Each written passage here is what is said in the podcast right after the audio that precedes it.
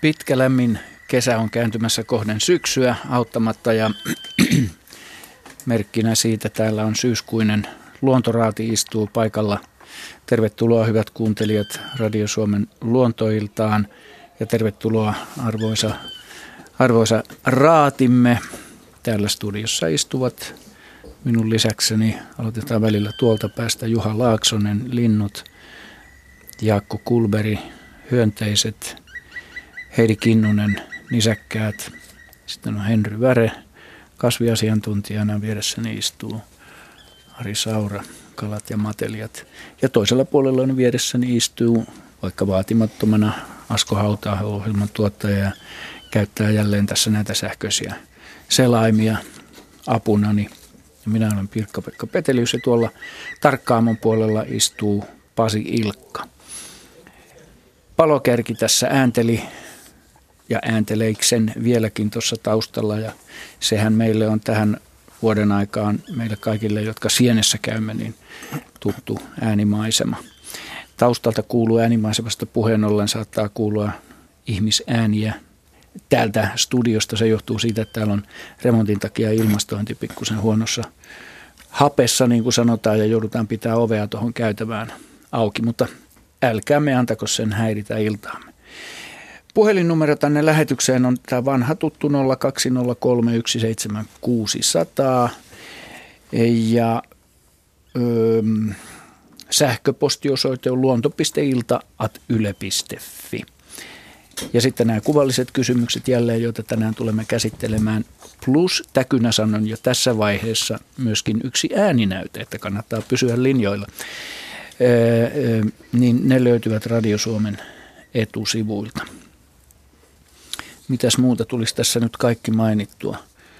Suurin piirtein. Eiköhän lähdetä liikkeelle ja otetaan ensimmäinen soittaja. Timo Kuisma, hyvää iltaa ja tervetuloa mukaan lähetykseen. Kiitos. Soita Tampereelta, niinkö? Kyllä, tällä hetkellä Tampereella, joo. Joo. Mitä haluat kysyä? No, erikoinen tapaus noin kuukausi sitten meillä kesäpaikassa, nykyisellä Orivedellä, vanhaa Längelmäkeä ja Längelmävedellä. Siinä kesämökin laiturin ympärillä näin kuin näin tumman evän ja siinä oli noin 30 senttinen oman havaintoni mukaan säynävä taikkas ö, sorva. En ole tästä ihan tultavasti säynävä ja ui siinä tietynlaista kuvioa sillä lailla, että selkäevä näkyy koko ajan. Ja, ja tuota, se toistui ja toistui kaksi, kahtena vai oliko kolmena päivänä näin. Hiukan muutti suuntaa ja välillä ui vähän niin kuin tuo kuntouimari, että teki käännöksen ja palasi palas tota takaisin ja ja näin.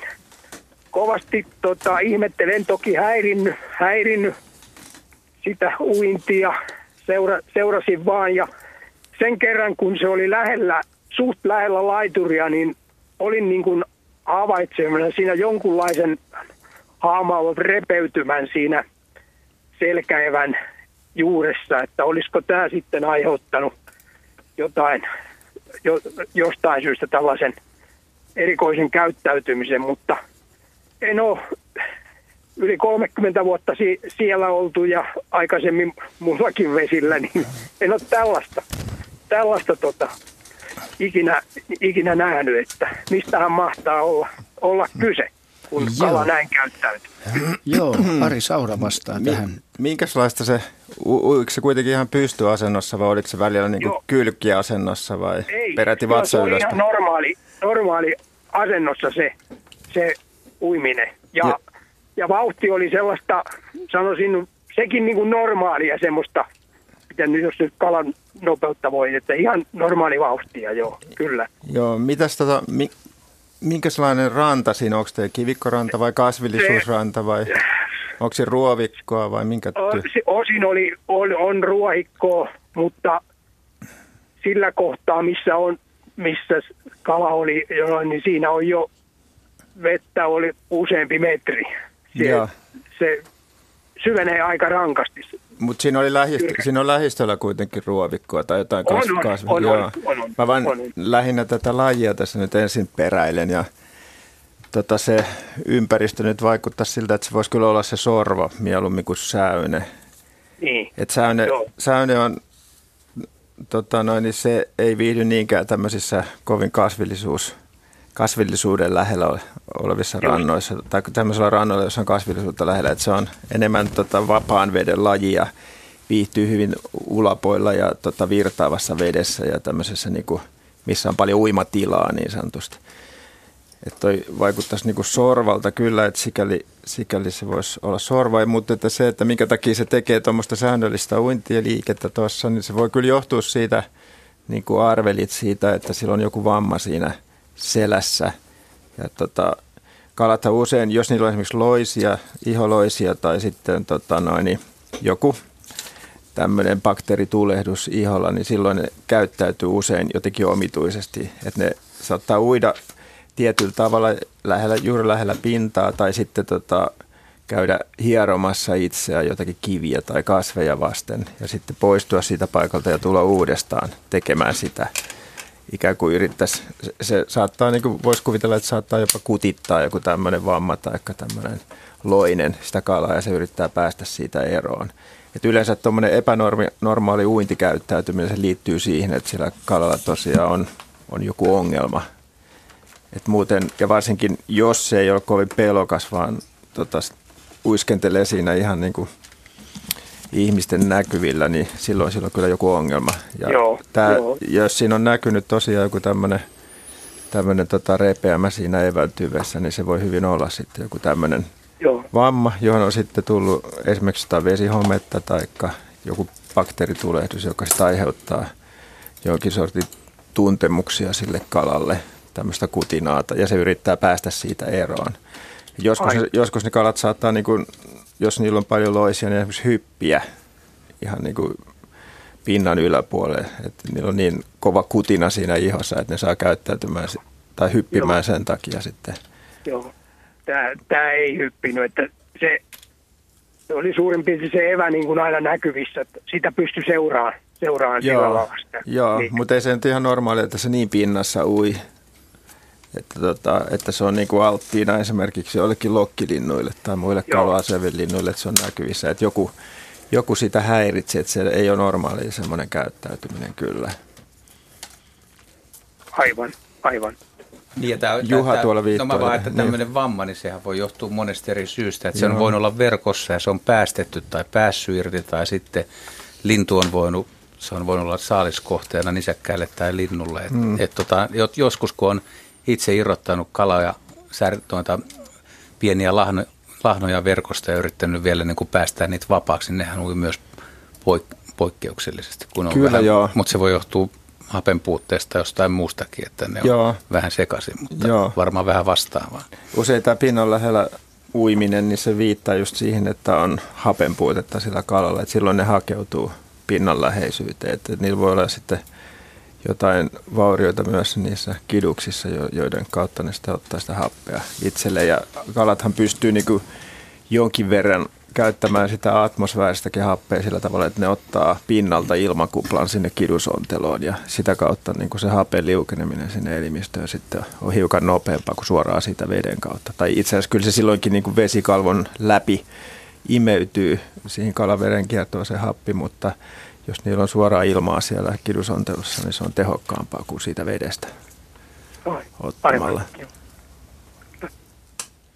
Joo. Näin kai sitten. Näin, näin se on. Joo. Tyydyttikö kyllä. vastaus? Kyllä, kyllä, kyllä. Kiitos Timo soitosta. Kiitos. Ja kivaa Hyvä. syksyä. Kiitos samoin. Joo. Hei. Hei. Nyt kun meillä ei ole soittajaa vielä linjoilla, niin otetaan tämmöinen Joensuusta tullut viesti tai huomio Rauno Ahoselta. Saimaan norppa veti lokin pinnan alle ja päästi sitten vapaaksi. Lokki loukkaantui pahoin. Halutaanko me tätä kommentoida jotenkin? En mä ole kuullut ainakaan, että Saimaan norppa mitään vesilintuja ottaisi. En mäkään kuullut tuollaista, mutta tietysti jos se on siinä vedessä köllötellyt, niin ehkä se on kokeillut sitä. Niin, mm. niin, ja todennut sitten, että siis ei nuoret, ole. nuoret on kovin leikkisiä. Mm. Että sehän, nehän saattaa leikkiä jollain tota, vedessä olevalla esineellä tai jollain kivellä tai kaarnan palallakin leikitellä, niin ehkä siinä on kysymys ihan niin vaan leikistä. Siinä on, niin. Nuoren ei, yksilön ei se varsinaisesti ja... ei kuulu kyllä ruokavalioon logit ei, mitenkään. Ei, kokeilua. mm. Joo, jännä havainto. Hei, nyt kerrankin tehdään niin, että otetaan yksi kuvallinen kysymys tähän, tähän alkupuolelle, kun meillä on aikaa sitä nyt käsitellä. Siis kuuntelijoille kerrottakoon, että menkää Radio Suomen etusivuille ja sitä kautta pääsette sinne kuvallisiin. Otetaan tämä, missä on tämmöinen komea hämähäkki. Tämän kuvan on lähettänyt meille hetkinen – Hämähäkin naapurit nimimerkillä. ja toivottavat aurinkoksella kesää raadille ja kaikille kuuntelijoille myöskin. Mutta tässä kysymyksessä kuvassa on todella komean näköinen hämähäkki. Teksti kuuluu näin. Arvoisa luontoilla väki, kuvassa liian suurelta tuntuva hämähäkki, joka asustaa laiturillamme Sammatissa, Lohjalla. Oikein vikkelä on kintuistaan. Mitähän lajia se edustaa ja tarvitseeko sitä pelätä? Voiko se esimerkiksi purra uimaria? Mikä on tuo valtava vaalea pussi, joka sillä on mukanaan? Mitä se syö? Eikä siinä vielä kaikki, kuinka vanhaksi se elää ja kasvaako se vielä tuosta? Ja vielä, missä se talvehtii, jos talvehtii? Pitäisikö nämä oikein numeroida nämä kysymykset? No, tämä on onneksi listana. listana. Tässä Joo. aloitetaan nimestä. Se on siis vesihämähäkki, naaras. Ja sitten viivataan yli tuohon on vastettu. Ja tota niin, sitä ei varsinaisesti tarvitse pelätä, mutta jos, sitä ottaa, jos sen ottaisi käteen, niin se varmasti purisi ja purisi hyvin kipeästi. Periaatteessa kaikki hämähäkit on myrkyllisiä, mutta se olennainen homma on se, että pystyykö ne puremaan ihmisen nahan läpi. Tämä pystyy. Että sitä voi kokeilla, jos haluaa. Se on tosin eläinrääkkäämistä. Se tuskin puree uimaria, koska niin kaikki tämän kokoiset, niin kuin, oli ne sitten kaloja tai ihmisiä, niin on jo sen verran niin kuin ekstensiivisen kokoisia, että, että tämä eläin tuskin lähtee riskeeraamaan niin kuin ihan samalla tavalla kuin arachnofobia-elokuvassa tota niin, henkeään. Tämä vaalea valtava pussi on hänen jälkikasvunsa, joka siellä odottaa kuoriutumistaan. Tällä lailla, niin kuin monilla muillakin hämähäkkilajeilla on, on tota niin, tapana naaraalla suojella tätä niin, munapussia. Eli se voi niin kuin varten otettavan kokoisia vihollisia, jotka on siis hänen kokoisia tai vai hieman suurempia, niin vastaan on hyvin aggressiivinen. Ja tota, se syö monenlaisia pikkueläimiä, myös kalat käy, malluaiset, mitä nyt löytää. löytää. Ja silloin tämä elää semmoisessa pääsääntöisesti niin semmoisessa tekemässään seitissä, johon se kerää ilmaa, se hakee ilmaa tota niin, veden pinnalta ja kuljettaa tämmöisen seittipussiin, jossa sitten voi telttailla pysyväisluontoisesti aika pitkiäkin aikoja – ja tota, sieltä se tekee sitten metsästysretkiä lähinnä öisin, mutta nälissä varmaan päivisinkin, niin sitten lähiseudun syvyyksiin. Ja tota, pääsääntöisesti hämähäkit, niin kuin meillä ulkona elävät lait, niin elää yhden vuoden tai vähän yli. Mä en ole täysin varma, onko vesi hämähäkki niin kuin, kuinka pitkä sen kehitys nyt sitten on, että voisiko se olla vähän pidempi ikäinenkin, mutta nyt ei nyt kauheasti vanhemmaksi ainakaan. Ja tämä kun on naaras, se on täysikasvuinen, se ei kasva, kasva enää tuosta. Ja mun tietääkseni ne voi talvehtia vedenkin alla, mutta ei välttämättä. Montako jälkeläistä se tulee suurin piirtein? No veikkaisin satoja. Joo.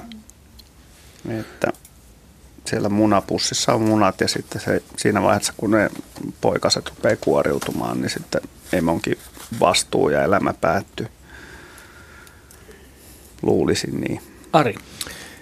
Joo, tuossa Jaskan kanssa tosiaan pohdittiin tätä, että kyllä tämä niin värityksestä on täysin vesihämähäkki, niin kuin tuossa mainittiin. Mutta sitten tässä mua rupesi askarruttaa toi, että tota, siis toinen iso hämähäkkilaji, joka viihtyy vedessä, on tietysti rantahämähäkki, mutta sillä pitäisi olla semmoiset selkeät vaaleat raidat tuossa ruumiin molemmin puolin. Tässä kuvassa nyt ei ainakaan näy semmoisia, mutta se mikä mua rupesi hämäämään, niin rantahämähäkki naaras on nimenomaan se, semmoinen, sillä on semmoinen käyttäytyminen, että silloin nämä poikaset tai munat täällä munakotelossa ja siinä vaiheessa, kun ne alkaa kuoriutua, niin se tuo ne poikaset siis kuivalle maalle kuoriutumaan.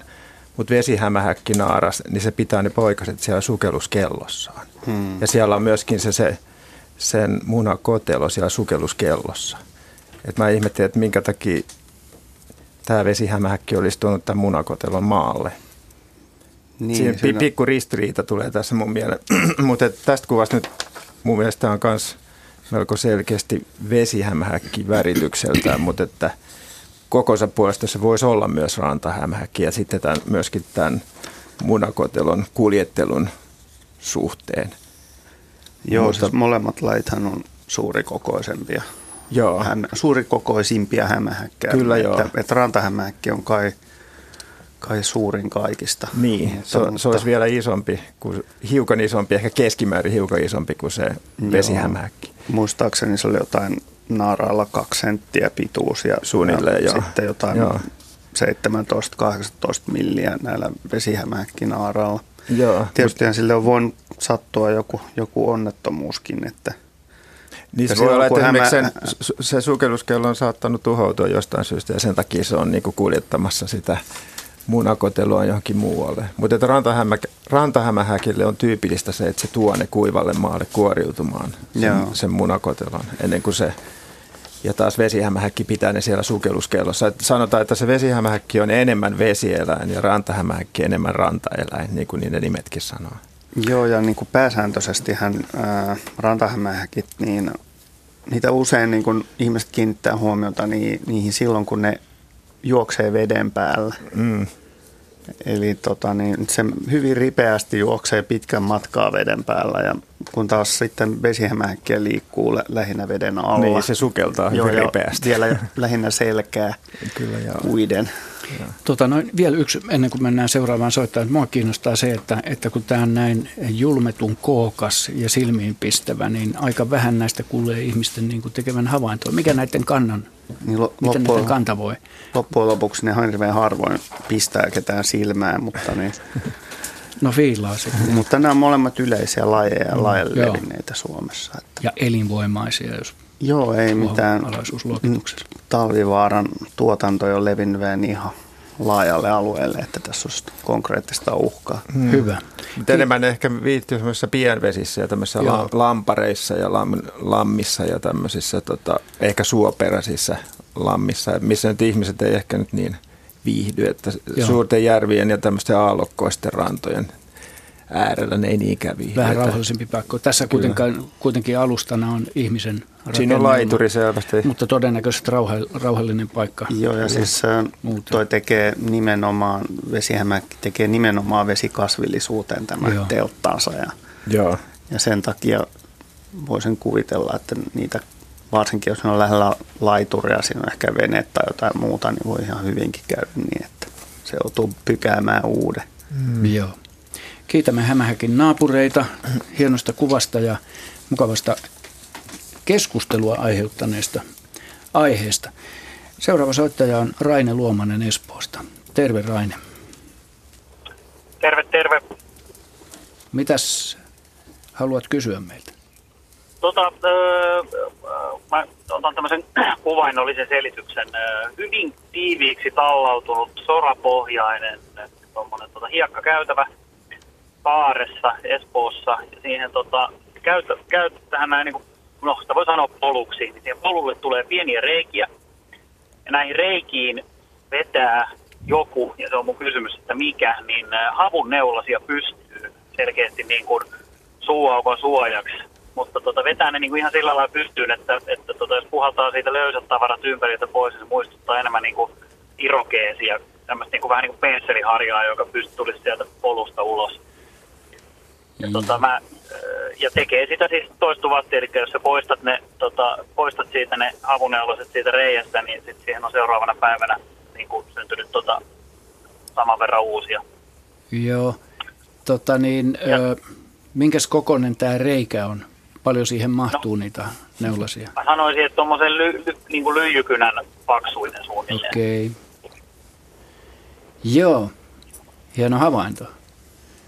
Mä katselen Jaskaa tässä niin kuin lähinnä nyt. Mä tot... Oma veikkaushan on, ja se on siis hieka, mutta... hiekalla. Joo, hiekka, kyllä. Joo, hiekalla. Se voisi olla, tota, minkä onko se mäntymetsää vai? Äh, joo, saaren nimi on Talholmen, eli tota, hyvinkin, hyvinkin niin kuin mäntymetsää. Ja tämä oli mm, Espoossa, mm. Joo. Nyt Mulla on sellainen mielikuva, että mä joskus kuullut, että mikä se on varmuudella, että koska to, ää, mä oon kuullut myös tämän, tämän tota, niin mänty, männyn neulasten jutun, mutta mä nyt veikataan nyt vaikka sitten kikindela sylvaa silvikolaa, eli se on siis hietakiitejäisiin kuuluva laji, semmoinen aika kookas, musta, valkokuvioinen, erittäin hurjan näköinen otus. Sillä on valtavat leuat ja, ja nämä, näille tota, Kikindela-suvun maakiitejäisiin ne kuuluu, hietakiitejäiset on niin sukunimi, niin ää, niiden toukat tekee tuommoisen pystyn käytävää, josta ne sitten tota niin, sieppaa ohikulkevia hyönteisiä, lähinnä, lähinnä tota niin, muurahaisia varsin usein. Ja Joo, nämä on no sitten, että jos olette joskus nähnyt semmoisen, ja näille, on, näille kovakuoriaisille on hyvin tyypillistä se, että jos ihminen kulkeva, kulkisi vaikka sitä polkua pitkin ja semmoinen olisi siinä juoksentelemassa, niin se aurinkoisella säällä lähtisi lentäen pakoon. Okei, okay, joo. Että jos sä näet siellä tämmöisiä kovakuoriaisia, jotka lähtee, sen, niin kuin, sen lentolähtö on hyvin nopea, mutta se lento sinänsä on aika, vähän sellaista kömpelöä. Että sitä, se joutuisi vähän juoksemaan, että saa sen kiinni, mutta se ei ole kovin taidokas se lentosuoritus. Ja ne lentää yleensä muutaman metrin kerrallaan ja, ja tota niin, hyvin aggressiivisia metsästäjiä. Mutta nämäkin, nämäkin tota niin, se syy, tämä on nyt hypoteettista, että tämä on tämä ja tekee tuommoista. Mutta se syy voisi olla semmoinen, että näillä on loisia, jotka pyrkii tota, niin kuin pistämään tätä niin kuin suoraan naamatauluun tätä kiitäjäistä ja sitten loisimaan sen toukan sitä kautta. Että niin, eli tämä voisi on, olla syy siihen, että ne petää siihen niin kuin esteet silloin, kun ne on kauhean aktiivisia. Mutta eikö jotkut, jotkut pistiäisetkin tee kuoppia? Tekee joo. Mutta, mutta ei ne roudaa siihen mä, mitään. Mä en, ole, en ole varma, pitää vähän kysellä, että josko saisi varman tiedon tästä, mutta joo. pistiäisessä on ja on, on tämmöisiä otuksia niin kuin moniakin. Mm. Mutta mitkään lierot, tekeekö ne vastaavaa? No siis kyllä lierot tekee niin. kyllä vasta vetää. siihen niitä Biotooppi on vähän väärä no, on, kyllä. on, ja siis havuneulainen on erittäin huono ravintokohde. Se hapan, niin. Että jos, Joo, ja jos, ne, on niin kuin, ne, on, ne on yllättävän tiiviisti, eli että se ei ole vaan, niin kuin, ne ei ole vaan silleen lörpähtäneenä siihen, niin vaan ne on niin kuin ihan kuin pensseli niin kuin tukettu kirjan väärinpäin saattaa. Joo. Joo. Et tota, ja, ja, kolme kappaletta niitä nyt tuossa on ollut, ja, tota, ja yhdestä mä niin kuin ihan tälle mä ajattelin, että katsotaan, että onko siellä ketään kotona, niin mä nypin sormilla niitä siitä pois, ja tota, aamulla kun katsoin, niin oli tullut sama, sama rakennelma uudestaan. Joo. Jos on, ne on ne ki, äh, hietakiiteisten toukat onhan se aika erikoisen näköisiä, on isot leuat ja se on vähän kyrmyniska ja niillä on semmoiset niin vasta, tai niin kuin, niillä on selässä semmoinen niin kuin kyhmy, jota, jo, jolla ne tukee itsensä siihen pystyyn käytävään. Okay. Ja ne on aika avuttomia, jos ne joutuu ulos sieltä käytävästään, että et sitten niillä on niinku hieman hankaluuksia kaivaa uusia. Ne on silloin tosi alttiita. Niinku. Mutta iskevät nopeasti muu, ohikulkevaan muurahaiseen sieltä Joo, ne, se tulee kuin... kuin katapultti sieltä ulos. Joo, no ainakin niillä riittää ruokaa tuossa. Siinä taitaa olla kaksi isoa muurahaiskekoa lähellä, niin tota... Ainakin tarina on kaunis. Joo. No eikä ne on hauskan näköisiä, ne niinku, kun ne on niinku tiiviit tupsut, niin et, Joo. Et, ne on niinku ihan selkeästi erottuu, että ei niitä tota, ei ne, ei ne, niinku, sulla, ne ei ole vahingossa siihen syntynyt. Jos sulla on pinsetit, tota, niin, niin ota muurahaista jalasta kiinni ja vie se siihen lähelle ja katso, alkaako siellä tapahtuu siellä. Ota sitä ennen, Raine, myöskin jos sulla on jonkunlainen kamera kännykässä varmaan on, niin olisi kiva saada kuva Joo, näistä tupsuista, irokeiseista pystyn ottamaan. Tämä menee selkeästi, mä rupean tässä tota kauhuelokuvaa kuvaamaan. Hyvä. Hyvä. Lähetä, kutsu meidät ensi iltaan. Joo, luonto on Jumala tavalla makaaberi, mutta elämähän on Joo. täydellinen vasta kuoleman koittaessa. Tähän on hyvä, tähän kiteytykseen on lopettaa tämäkin keskustelu. Ei lähetys ei vielä lopu siitä huolimatta.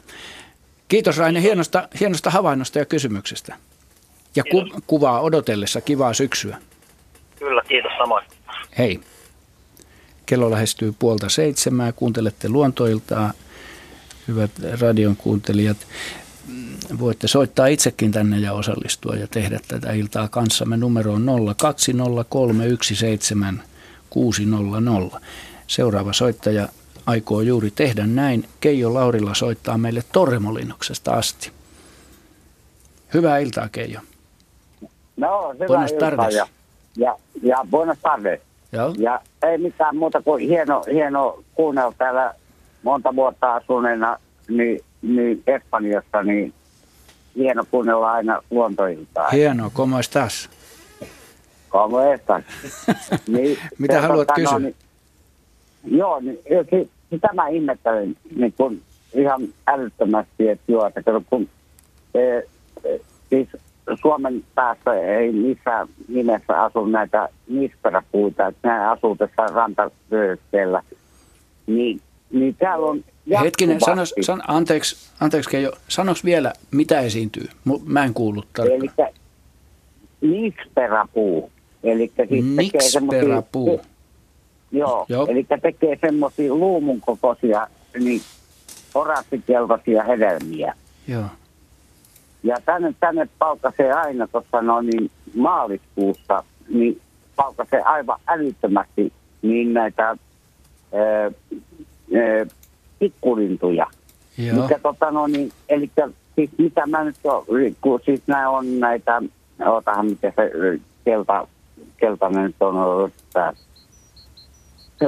no voi no just mä nyt tiesin. Mutta tota no niin, niin se on tota, no, niin, tämä, mikä sanotaan lintulauroista Suomessa työnnöstä. Talitiainen.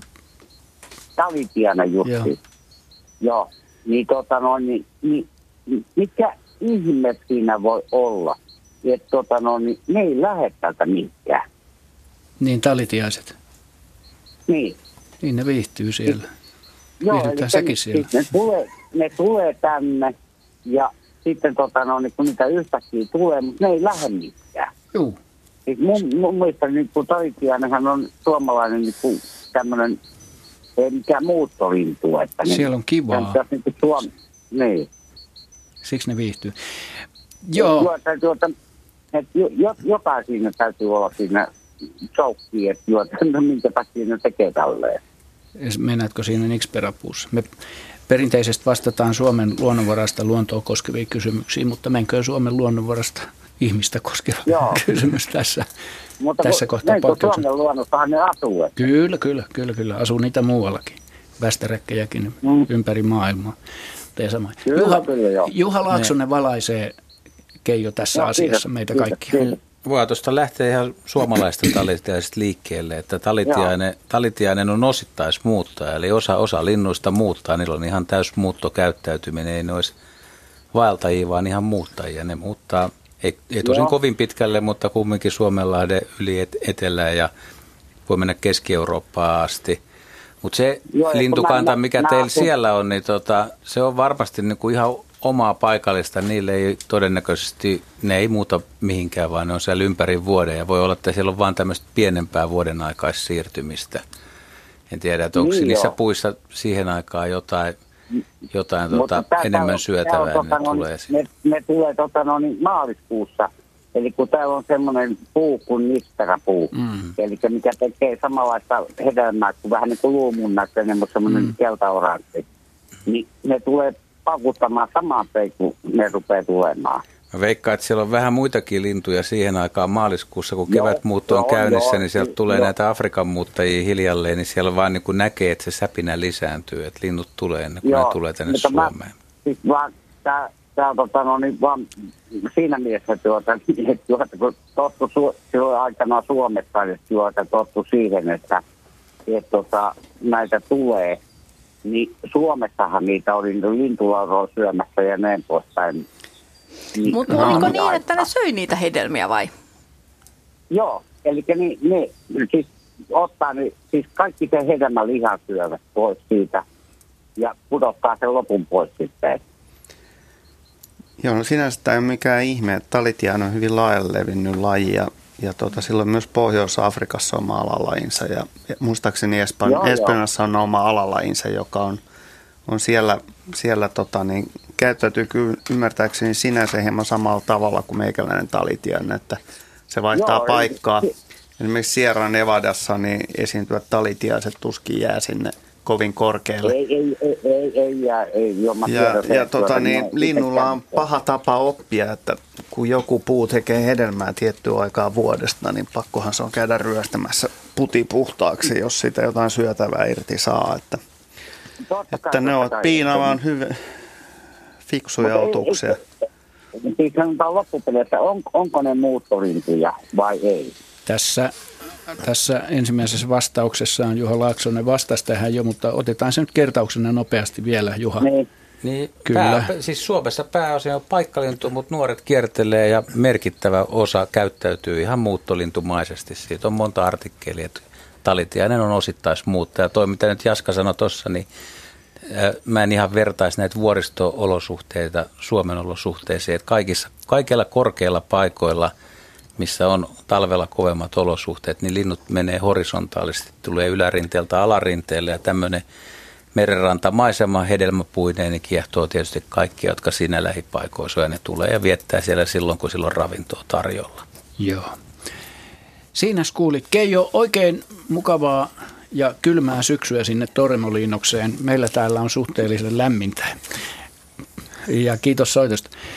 Mennään eteenpäin. Ö, ei oteta vielä Henrylle. Henry on saanut just unen päästä kiinni. Mä herätän sut vähän myöhemmin. Ottaa seuraava soittaja vielä tähän. Esa Pärri Ruukista. No niin. Terve. Moi moi. Joo, moi. No niin, Esa.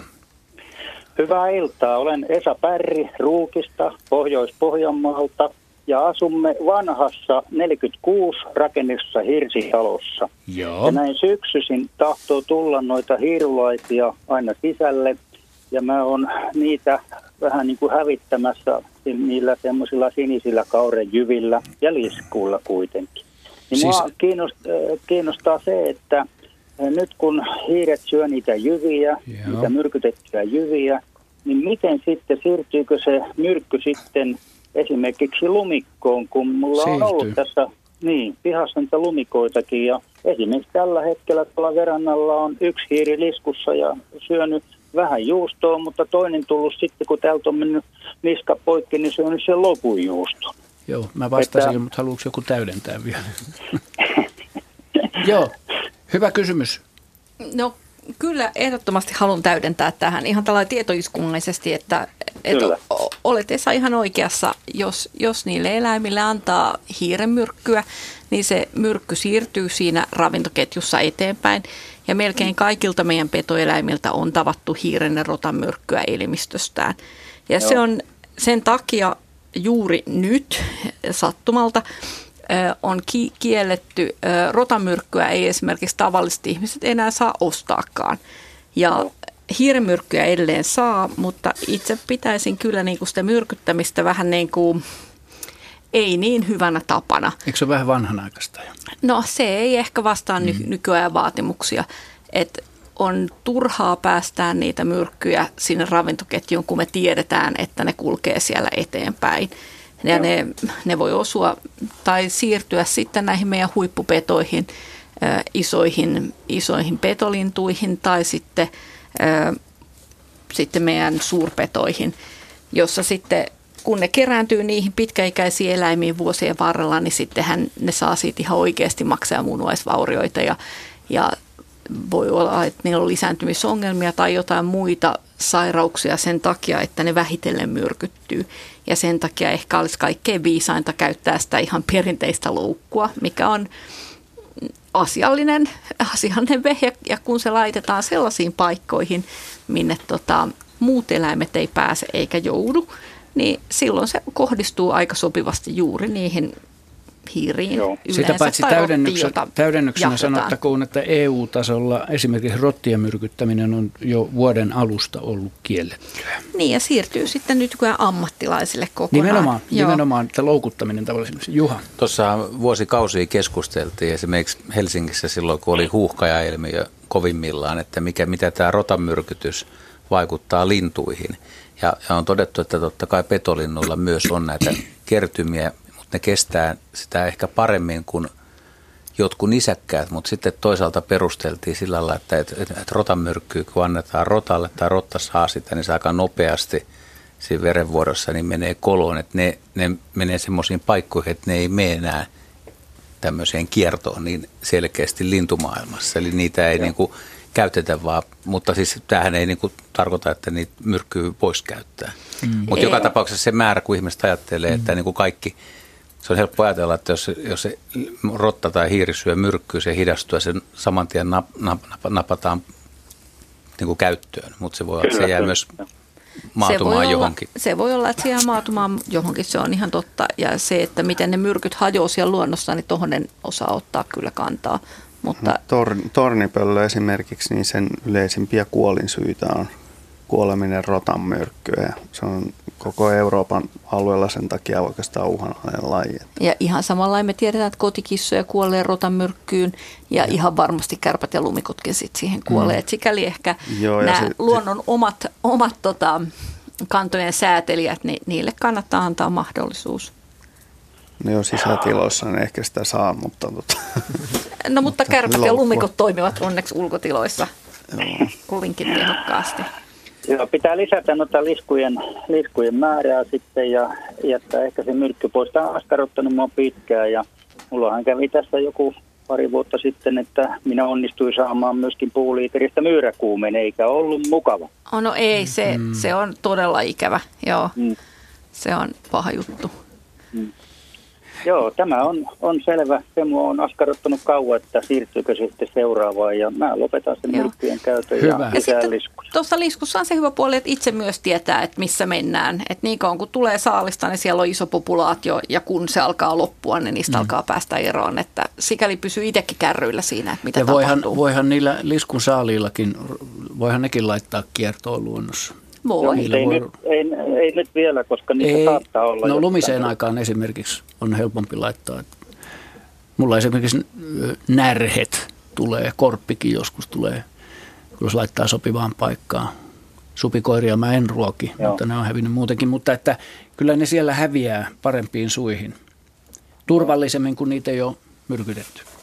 Joo. Kiitos soitosta, Esa. Hyvä juttu, kiitti. kiitti. Hyvää syksyä. Okay. Joo, samoin kiitti. Hei, hei. Moi.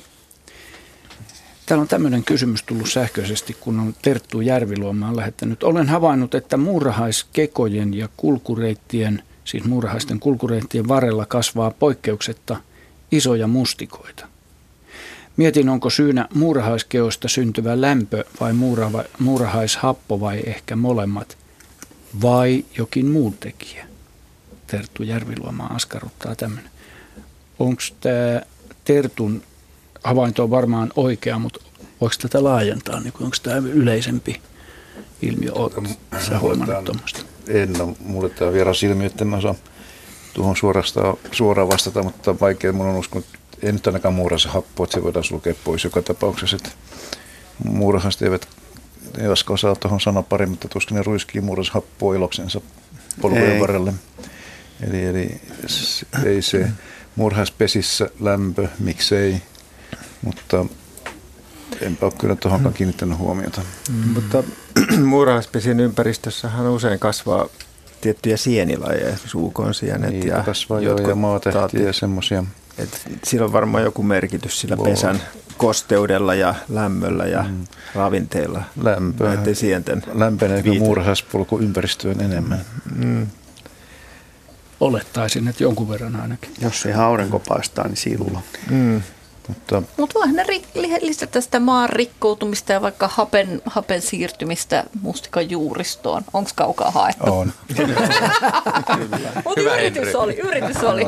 Tota, mustikka hengittää lehdillä, sehän on kaikki muutkin kasvit, että siihen ei juuria tarvitse. Joo, ja sitten semmoinenkin logiikka, että jos mustikassa sattuu olemaan kirvoja, niin, joka on kirvoja, niin, niin muurahasta rupeaa heti suojelemaan niitä ja, ja silloin ne itse asiassa tulee se Käytännössä mieleen... lypsää, lypsää sen ravintovaroja itselleen. Kyllä, kyllä mä luulen, että siinä on ensin syntynyt tämä runsas mustikakasvusto ja sitten muurahaiset on todennut, että tässä on hyvä valtatien Olla. paikka, että sen tapahtuukin näin päin, mm. että siellä on nämä kirvat ja suojat ja sopivat kosteusolosuhteet muurahaisille. Niin Älkää vähätelkö yhtään sitä muurahaista. Jos se on vilkas polku ja siinä on liikettä, niin liikehän synnyttää lämpöä myöskin. Joku, että siinä saattaa Meinaat, olla. että muurahaisten jaloista irtaava kitka lämmittää maaperää ja, Kyllä, ja ilmaa. No, entäs joku ravinnehypoteesi? Nyt, nyt, nyt mm. mä oon ehkä vähän kekseleellä tuulalla. Mutta, no, tuota, mutta sitä vartenhan me täällä ollaan. Niin, että et jos ne muurahaiset tuodessaan ravintoa pesään, niin kuljettaisikin kaikenlaista ja tiputtelisi matkan varrella jotain. Murustaa. Niin, murustaisi suorastaan ja, ja toisi sitä myöten ravinteita myös sinne keon lähelle, jota kasvitkin mm. voisivat käyttää, kun ne maatuisi. Mm. Jos on tämmöinen perinteinen muurahaskeko, mihin vielä neulasia, niin niitä päin mustikat ei kyllä syö. No ei, ei, eikä ehkä se happamuuskaan niitä kiehdo, ei. ei. Että kyllä mä, että jos ilmiö on tosi, niin mä jään lämmön kannalle, että siinä on lämpöisempää, mutta, mutta toi Pirkka-Pekka, joka asuu tuolla luonnon keskellä, niin hän voi tarkkailla. Onko sulla on varmaan muurahaispisi? Mene Pirkka-Pekka muurahaisen luo. Onko siellä mustikat isompia? Ei. Ei ole. Ja vastaus tuli siinä. Tehkää siitä omat johtopäätökset. Kiitos Terttu Järviluoma hienosta kysymyksestä. Meillä on vajaa viisi minuuttia. Merisäähän otetaan tähän soittaja. Kouvolan suunnalta soittaa Jaakko Vesivalo. Terve Jaakko. Terve, terve. Mulla olisi tota sienistä kysymys, kun ollaan tuolla tappimettällä käyty ja, Joo. ja tota, tuli mieleen, että mistä se mahtaa johtua, että jotkut näistä sienistä on myrkyllisiä? Jaa. Onko sitä tutkittu? Perus, peruskysymykseen mennään sienien suhteen. No, Mistä johtuu, että jotkut on myrkyllisiä ja jotkut niin, ei? Kaikissa sienissä ja kaikissa elävissä on erilaisia aineita, yhdisteitä – joita kaikki eläimet, tässä tapauksessa ihminen, ei pysty hajottamaan elimistössään. Ei ne myrkyt ole ihmisiä varten siellä, että kyllä niillä on joku muu funktio. Ne vaan niin. sattuu olemaan myrkyllisiä ihmisille ja, ja, ja yhtä tai paljon enemmän niissä sienissä on aineita, jotka ei ole myrkyllisiä. Eli ihmisellä on entsyymit, jotka hajottaa suurimman osan yhdisteistä, mitä ihmisen elimistöön joutuu, mutta ei kaikkea. Mutta miksi niillä on myrkkyjä? Mutta oikeastaan se kysymys pitäisi laajentaa, miksi niillä on ylipäätänsä erilaisia yhdisteitä. Ja useimmiten ne on syntynyt erilaisina puolustusreaktioina, puolustusmekanismeja jotakin vastaan. Kaikkea sitä ei lähestä ei tunneta eikä tiedetä, mikä aine on mitäkin vastaava, vai onko ollenkaan. Aineita eläimissä, kasveissa, sienissä, niitä on tuhansia, satoja, kymmeniä tuhansia erilaisia yhdisteitä. Ei, ei niitä selvitetty, mutta ihmistä varten ne ei ole. Se on niin kuin aivan varma asia. Niin. Niin, niin se, se mäkin niin tietysti ymmärrän, mutta mä niin mietin sitäkin, että ei kai ne oikein välttämättä mikään puolustusmekanismikaan ole. No, saattaa olla jotakin muita eliöitä vastaan hyvinkin, että niissä on aineosia, joista jotkut eläimet eivät pidä. Ja ne on kehittynyt niin pitkän vuorovaikutussuhteena, että jokin eläin on tykännyt jostakin sienestä joskus siihen kasviin tai sieneen tässä tapauksessa on syntynyt kemikaaleja, joista se eläin ei pidä. Ja silloin tämmöinen sieni uusi uusi, sanotaan uusi sienikanta menestyy luonnossa paremmin kuin vanha. Se ei tule syödyksi. Eli se on pitkälti sanotaan sattuman kauppaa, että eläimet ja kasvit ja sienet, ne käy jatkuvaa vuorovaikutusta taistelua siitä, että tullako syödyksi vai ei. Meidän varmaan tavallisillakin sienilajeilla tai tateilla on ollut evoluution aikana monta kehityslinjaa. Nyt on. ollaan tämmöisissä vaiheissa on. ja se muutoshan jatkuu edelleen. Muutos jatkuu koko ajan ja sieniä on ollut olemassa parista miljoonaa vuotta vähintään mm. ja koko sen ajan on ollut vuorovaikutuksissa eläinten kanssa ja tavallaan ne ovat riippuvaisia toisistansa, mutta tavallaan niiden täytyy tulla toimien keskenässä toimeen. Jos jokin laji tulisi syödöksi pois, sillä olisi mitään puolustusmekanismia, niin se lakkaisi olemasta. Mm. Heidi. Saanko vähän kysyä, Henry? Mä voisin kuvitella, nyt mä oon kyllä vähän tällä tuulla tänään, että nyt, nyt alkaa hyvä. tulla teorioita. Hyvä, mutta, hyvä.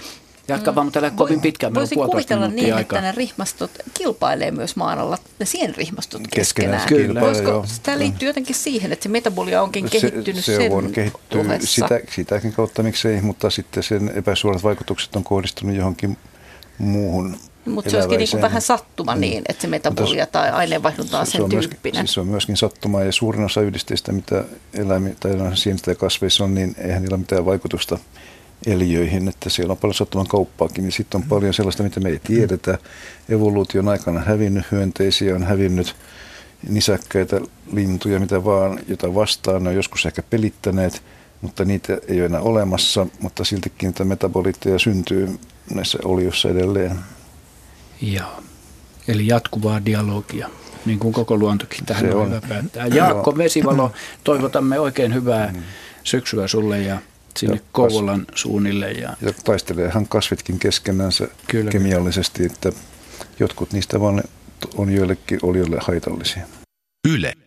Radio Suomi. Pojat halus täällä, anteeksi pojittelu, sedät halus täällä ja ehkä Heidikin kommentoida vähän vielä tätä myrkkyasiaa. No sen verran tuossa jälkijättöisyydestä tuli vielä, vielä mieleen no, noita myrkkyjen olemassaolosta, niin todennäköisesti sienille ne myrkyt on ennen kaikkea hyönteisiä vastaan. Monet sienet, monissa sienissä on hyvin vähän eri hyönteislajeja, eli monille sienille tai monille hyönteisille myr- sienet ovat myrkkyä. Sitten meillä olisi tämmöinen hyönteisryhmä kuin sienisääsket, joita on en tiedä, tunnetaanko Suomesta 500-600 lajia vai 700. Jotain sellaista. Ja ne on aika spesifisiä tietylle sienille, eli useimmat sienet ei sovi niille, mutta jotakin sientä vastaan niillä on elimistö sopeutunut, jonka tuotteita ne pystyy hajottamaan. Eli mm. sienten ja hyönteisten yhteiselämä on todennäköisesti sienten myrkkyjen takana, jos halutaan myrkkynimiä käyttää. Juha. Niin, niin varmaan tutuin laji, mitä ihmiset ajattelee, on kantarelli, mikä ihmisille kelpaa varsin hyvin ja on usein niin kuin – syömäkelpoinen, että siinä ei ole paljon ötököitä, ötököitä eli se on varmasti monille se on todennäköisesti monelle. Mm. Eli me ajatellaan, ajatellaan tätä asiaa niin ihmisen näkökulmasta, että mikä on myrkky ja mikä ei, tai mikä ei meille sovi. Että Sama on, ehkä marjoissakin voi olla ihan voi samanlaista, kun ajattelee vaikka näsien marjaa, niin kuinka monet mm. kuitenkin linnut pystyy syömään sitä ja varmaan nisäkkätkin kärpässiä, niin taas niin Sopii por, poroille, porot ja oravat syö. Ja, ja oravat mm. syö. Eli, eli sienimyrkyt on hyönteisten ja sienten vuorovaikutuksen lopputulosta. Joo.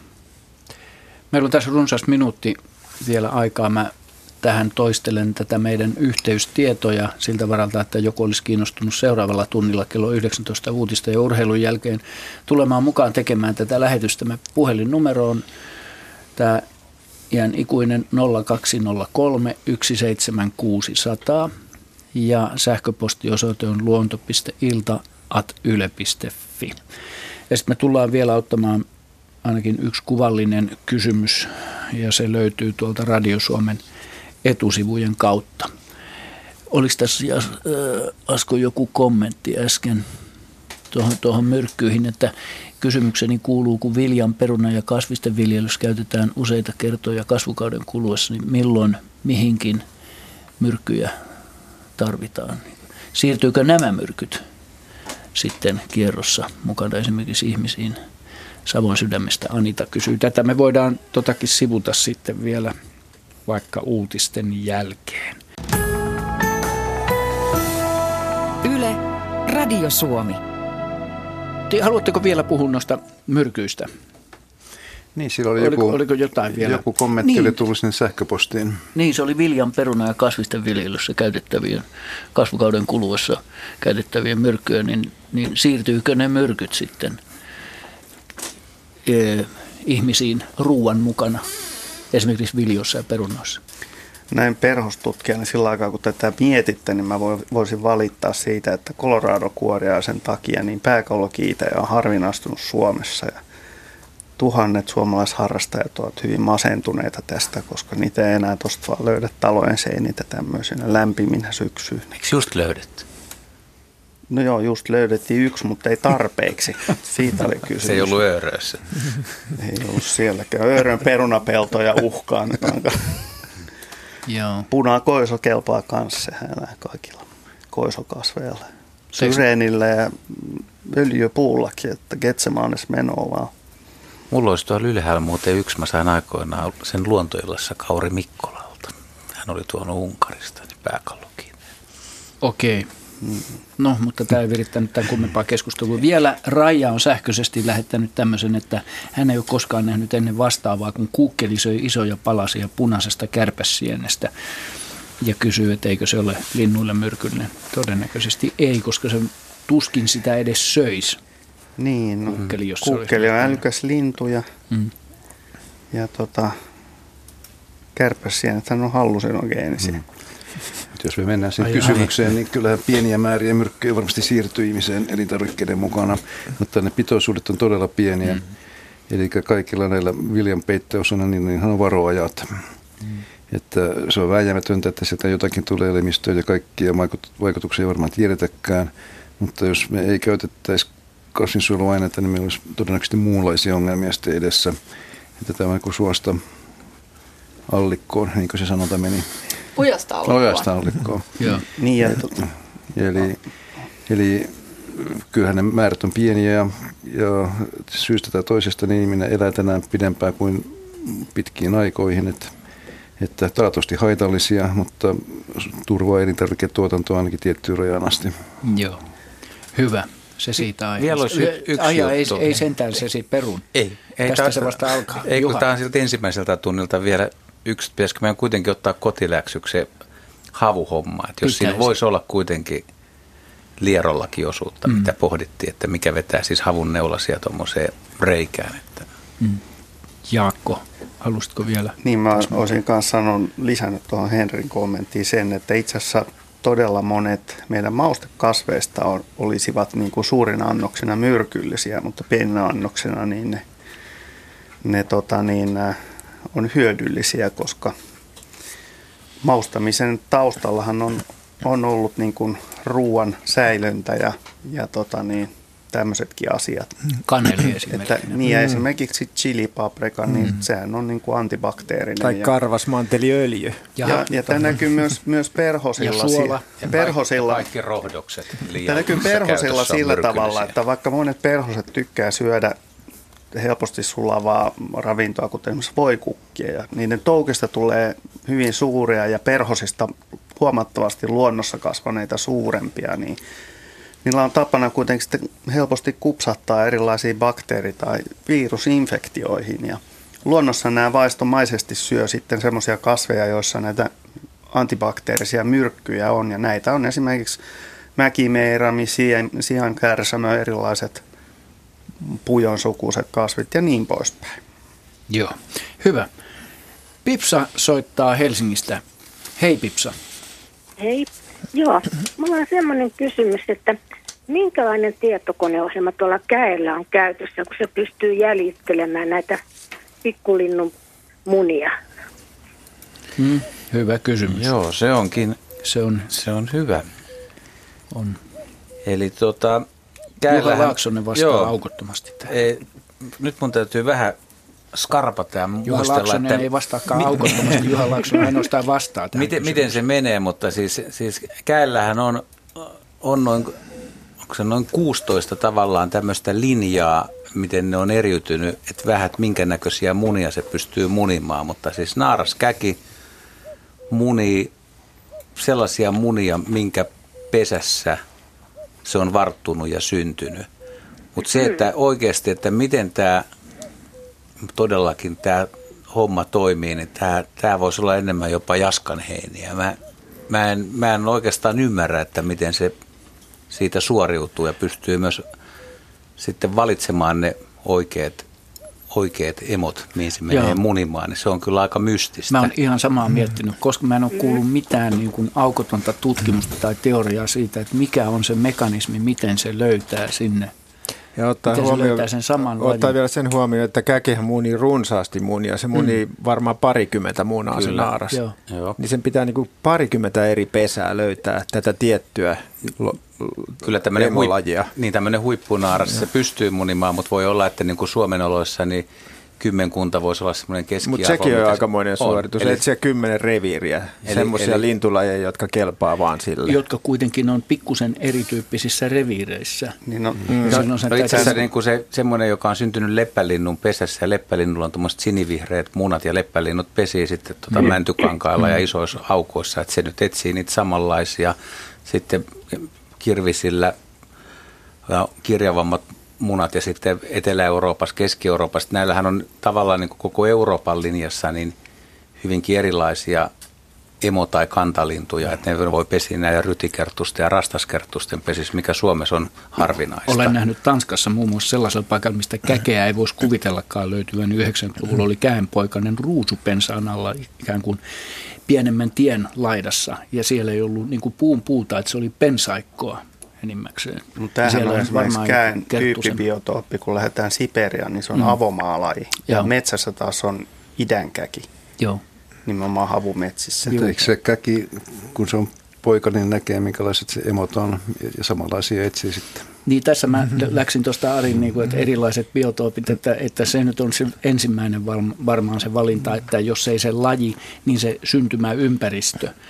Onko se sitten se varttuvan poikasen niin kuin ravinnon vaikuttaako se jotenkin siihen? Näkee, näkeehän se tietysti, minkä näköiset vanhemmat, niin, vanhemmat sillä niin, on, mitkä, niin. mitkä sitä sitten ruokkii. Niin. Mutta se munan värihän on perinnöllinen, eli, niin. eli se, ei, se ei riipu siitä, että vaikka se olisikin varttunut väärän linnun pesässä, mm. niin sitten se muni kuitenkin se siellä tota, syntyvä naaraskäkin, se munii samanlaisia munia kuin se emomuni, eli siis sinisiä tai pilkullisia mm. tai ruskeapilkullisia Onkohan siinä joku geenien kytkeytyminen vähän siten, että, että se on oikeastaan vain naaraslinjat, jotka niin Se on nimenomaan naaraslinjasta koir, kiinni, koirat, koska muuten tässä olisi hyviä äkkiä sillä, että jos koira, koiraissa olisi samanlaiset... Niin kuin, Ei koiraissa ole samanlaisia. Se, muni, se, niin, se, se parittaa tietysti ihan minkä tahansa kyllä, kanssa. nimenomaan. Sieltä se ja, tuleekin, muutenhan se lajiutus. Niin, mm. muuten meillä olisi 14 eri käkilajia, ne ei nyt ole vieläkään niin helppoja, että tuota, tarvittaisiin yhtään lisää. Että. Mutta se munanväri on naaraslinjan mukaan periytyvä ominaisuus. Niin, se niin,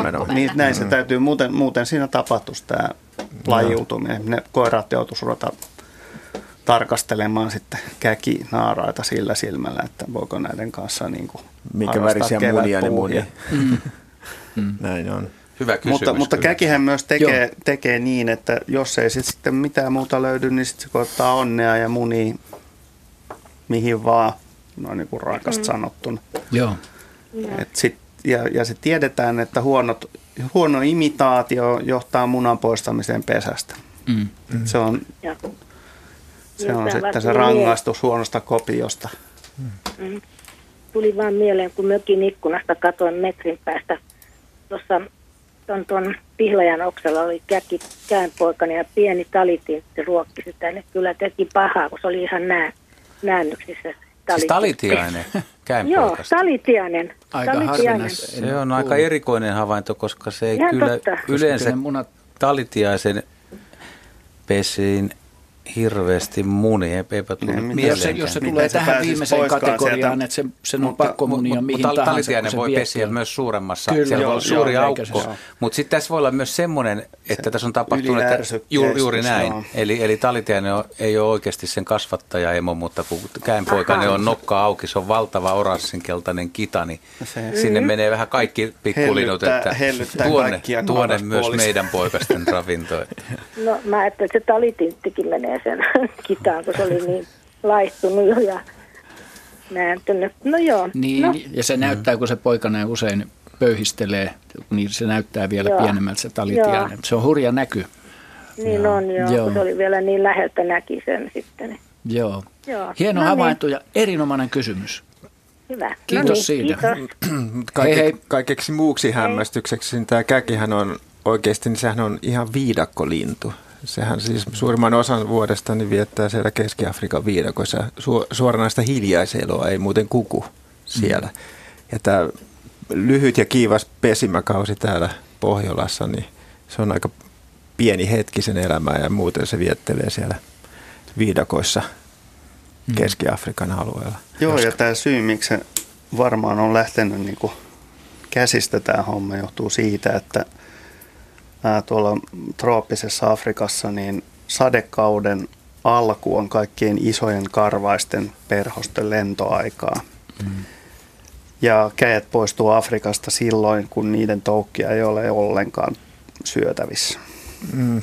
Ja, ja tämä on niinku se, mikä ihmiset monesti ei ymmärrä, että vaikka Afrikka onkin trooppinen valtio, niin siellä on aika pitkän aikaa vuodesta aivan liian kuumaa, kuivaa ja mieletön ravintopula. Joo. Hyvä, kiitos tästä käkikeskustelusta. Kari Ruotsalainen Keravalta on lähettänyt ikään kuin oikaisuna, ja onkin lähettänyt oikaisun tähän hämähäkki lajimääritykseen. Hänen mielestään kyseessä on Dolomerus plantarius, isoranta hämähäkki. Suomessa esiintyy kaksi heimon lajia, hänen mukaansa yleinen raitaranta hämähäkki ja tämä harvinaisempi isoranta hämähäkki. Tuntee siitä, että nämä lajit kantavat munapussia leuoissaan. Toi oli hyvä huomio, joo. Joo, joo kyllä, siitä me itse asiassa ja, puhuttiinkin, että niitä on kaksi lajia. Ja, ja, tota, niin, ja tämä iso ranta Hyväksymme määrityksen. Hyvä, hyväksytään, hieno huomio. Kiitos Kari tästä. Tämän, tämän siitä saa, kun yeah. myydään hyviä hämähäkki epoksia, niin ihmiset oppii tuntemaan eläimiä. Juuri näin. Se on, Kiitoksia. Se on rikkaus Suomelle. Kiitoksia oikaisusta. Emme loukkaantuneet, hyvitimme mielemme. Saimme juuri mitä ansaitsimmekin. Selkeämme. Ja seuraava soittaja on Hanski Kalliokoskelta. Äh, Hanski Kalliokoski Janakkalasta, anteeksi. Minä olisin Hanski Janakkala Kalliokoskelta, mutta kyllä se on kuitenkin Kalliokoski Janakkalasta. Uskallatko Joo, enää tämän johdannon jälkeen puhua mitään? Kyllä Kalliokosken kylläkin on olemassa tuo Pohjanmaalla. Mutta... Niin sillä mä sen sanoinkin. Mä tunnen sen hyvinkin sen paikkakunnan. Joo. Ei aavistustakaan. No niin, ole hyvä ja kysy mitä. No joo, mutta tämmöinen tuli mieleen tässä kesällä itse asiassa kun katselin niin Janakkalan sääjärvellä, kun ketun, nuori kettu jahtasi leikkisesti häntäänsä, niin mulla tuli mieleen tuolla Kittilän Kokkovaarassa Ounasjoen ranta Peenkalla talvella tammikuussa 2009 tai 10. Lähdin moottorikelkalla ajeleen penkkaa ja, ja tota, se oli tuonne puolen päivän jälkeen, alkoi jo pikkusen hämärtää, mutta ei niin hämärää, ettenkö olisi nähnyt värejä selvästi ja eläimiä. Siellä on, siellä on tällainen pieni muutaman savun kyllä kuin Neitiniemi siinä Ounasjoen rannalla mm-hmm. Kokkovaarassa. Ja tota, seisahduin kelkalla sinne rantatöyrälle, kun huomasin, kun kaksi kettua ampuu sieltä rantatöyräältä suoraan sinne Ounasjoen jäälle.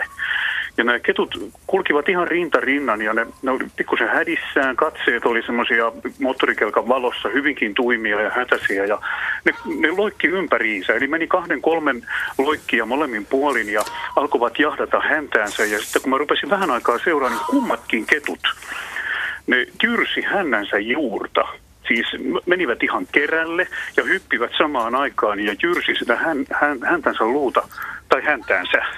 Ja, ja tota, kysymys kuuluu, että kun oli pakkasta ollut viikkotolkulla, valtava pakka, siis 2-30 astetta ja joka tapauksessa kuitenkin ne jyrsi sitä häntäänsä, on, voiko sellaisessa pakkasessa heillä Turkissaan talvella olla jotakin loisia tai ökkömönkiäisiä. Mä, mä tiedän tämän, että kesällä näin voi toki olla, mutta että talvipakkasilla. Ja sitten toinen kysymys on, että niiden kettujen väritys ne oli lähes valkoisia. Siis ei punaisia, ei ruskeita, ei valkoisia, mutta, mutta tota, semmoisia mm, kerman vaalean värisiä ja naalista ei toki ollut kyllä kyse. Tässä olisi oikeastaan kaksi tämmöistä aika mystistä Joo, mulla meni ohi sanotko vielä, että mikä oli se, puhut talvi ja pakkanen, niin mikä Joo. oli se, mikä kuukausi? Se oli tammi-helmikuun taite. Okei. Okay. Kittilän Kokkovaara ja Neitiniemen kylä, Joo. joka on Kokkovaarassa. Joo, sen kirjoitin ylös kyllä. Mielenkiintoinen havainto. Ei siihen aikaan vielä kuitenkaan, se on sen verran aikaista, että ei siinä mitään parittelun ei, ei. liittyvää voi olla. Ei, Mitäs kyllä, Heidi mä, kyllä mä luulen, että tai että mik, miksi oli kaksi tollasta, niin voisiko ne mm. olla sitten kuitenkin edellisvuoden poiku, poikueesta, jotka vielä liikkuu, liikkuu yhdessä tai jotain sellaista, mutta Joo. ja se voisi selittää, että, hmm. että ne on kaksi samannäköistä ja toinen oli, syystä toinen oli hiukan isompi kuin toinen. Siis sillä että oli silmin nähden isompi, mutta ei kuitenkaan ollut mistään pikkupennuista kyse, mutta ja, ja tota, ne oli, oli niin kuin hyvin tiiviissä ryhmässä ja ne tuli samasta paikkaa rantapenkasta. Siellä on korkeat rantapenkat siinä kohtaa. Ja, ja tota, ilmeisesti samasta kolosta. Siellä on ketun koloja ja näin Joo. poispäin. Mm. Mutta se, että, että kysymys kuuluu, että voiko olla niin paljon jotakin loisia talvella? Siis syyhpunkkihan elää aivan siinä iholla, että iho on kyllä lämmin mm. myös talvella. Koska kuitenkin toi kuulostaa siltä, se syhpunkkihan aiheuttaa semmoisia visvapesäkkeitä ja, ja ne, ne todella syyhyttää ja rikkoo sitten lopulta sen ihon. Mä en oikein, se, se on ainakin ketuilla niin kuin yksi tyypillisimmistä. Tietysti tässä vaiheessa ne ilmeisesti vaikutti vielä tosi terveiltä, mutta se, Kyllä. että Turkki oli hyvän näköinen. Niin, että väkisikin tulee mieleen kuitenkin, että, että jos ne on samasta kolosta, vaikka emoja viime vuoden naaras, niin, niin silloin ne olisi sairastuneet yhdessä ja tartuttaneet toinen toisensa, mutta pelästyneen näköisiä. Ehkä ne oli ahdistuneita, Joo. mutta... Se oli hyvin, hyvin tämmöinen, jos, jos jotain koomista hakee, mitä ei tietysti saa hakea, mutta jos hakee, niin se oli, se oli tämmöinen kettujen tanssi. Siis ne hmm. hyppivät ympäriinsä ja ikään kuin tanssahtelivat, mutta niiden katse oli, oli kelkan valossa näin ihan selkeästi 30 metrin päähän, että niiden katse oli hyvin, hyvin tulinen. Joo. Mutta oliko ne pelkästään kaikki... siitä hännän, hännän tyvestäkö ne pelkästään Kyllä, niin kuin näytti, näin. näykkivän? Juuri näin. Eivät siis, niin kuin ketupojat usein häntänsä päätä, olen senkin ihmeen nähnyt monet monet kerrat, mutta ei, ei, ei sinne päinkään, ei ollut kyse siitä, vaan että nimenomaan niin kuin jyrsimällä jyrsivät ja olivat tavallaan kerällä siinä ilmassa aina kun hyppäsivät ja taas vielä, vielä täsmennyksenä, hännän tyvellä on sekä ylä- että alapuoli. Joo. Mä, mä ja me tiedetään, nyt, mitä alapuolella on. Että... Joo, mä voisin kuvitella, että kyllä se oli päällipuolelta. Okei. Okay. Joo. Joo. Joo. Mutta se, useinhan se syy menee just sillä, että se talvella pahenee ja sitten keväällä ne mm. on niinku ihan rankoja ja huonossa kunnossa ja sitten ne, ähm, no, sitten ne kuolee. Mm. Entä väri? Niin, oli vaaleita. Ikinä. Joo, siis... hy- hyvin todella, todella vaaleita. Siis, ja niin kuin sanottu, niin naalin tunnistan Joo, erittäin hyvin, joo. niin ei missään nimessä vaan, että... Ketuillahan on talviturkki, joka niin, on vaaleampi niin juuri, ja Onko se pohjoisessa vaaleampi Kittilän Niin onko se vaaleampi siellä vai tää, mä olen nähnyt toki talvellakin kettuja täällä Harvialla ja Nakkala seuduilla, ei, ei, ei sinne päinkään. No, niin. en mä kyllä sanoisi, että on ainakaan niin säännönmukaista, mm. mutta väitän, että ketuilla on aika iso vaihtelua siinä turkin värissä.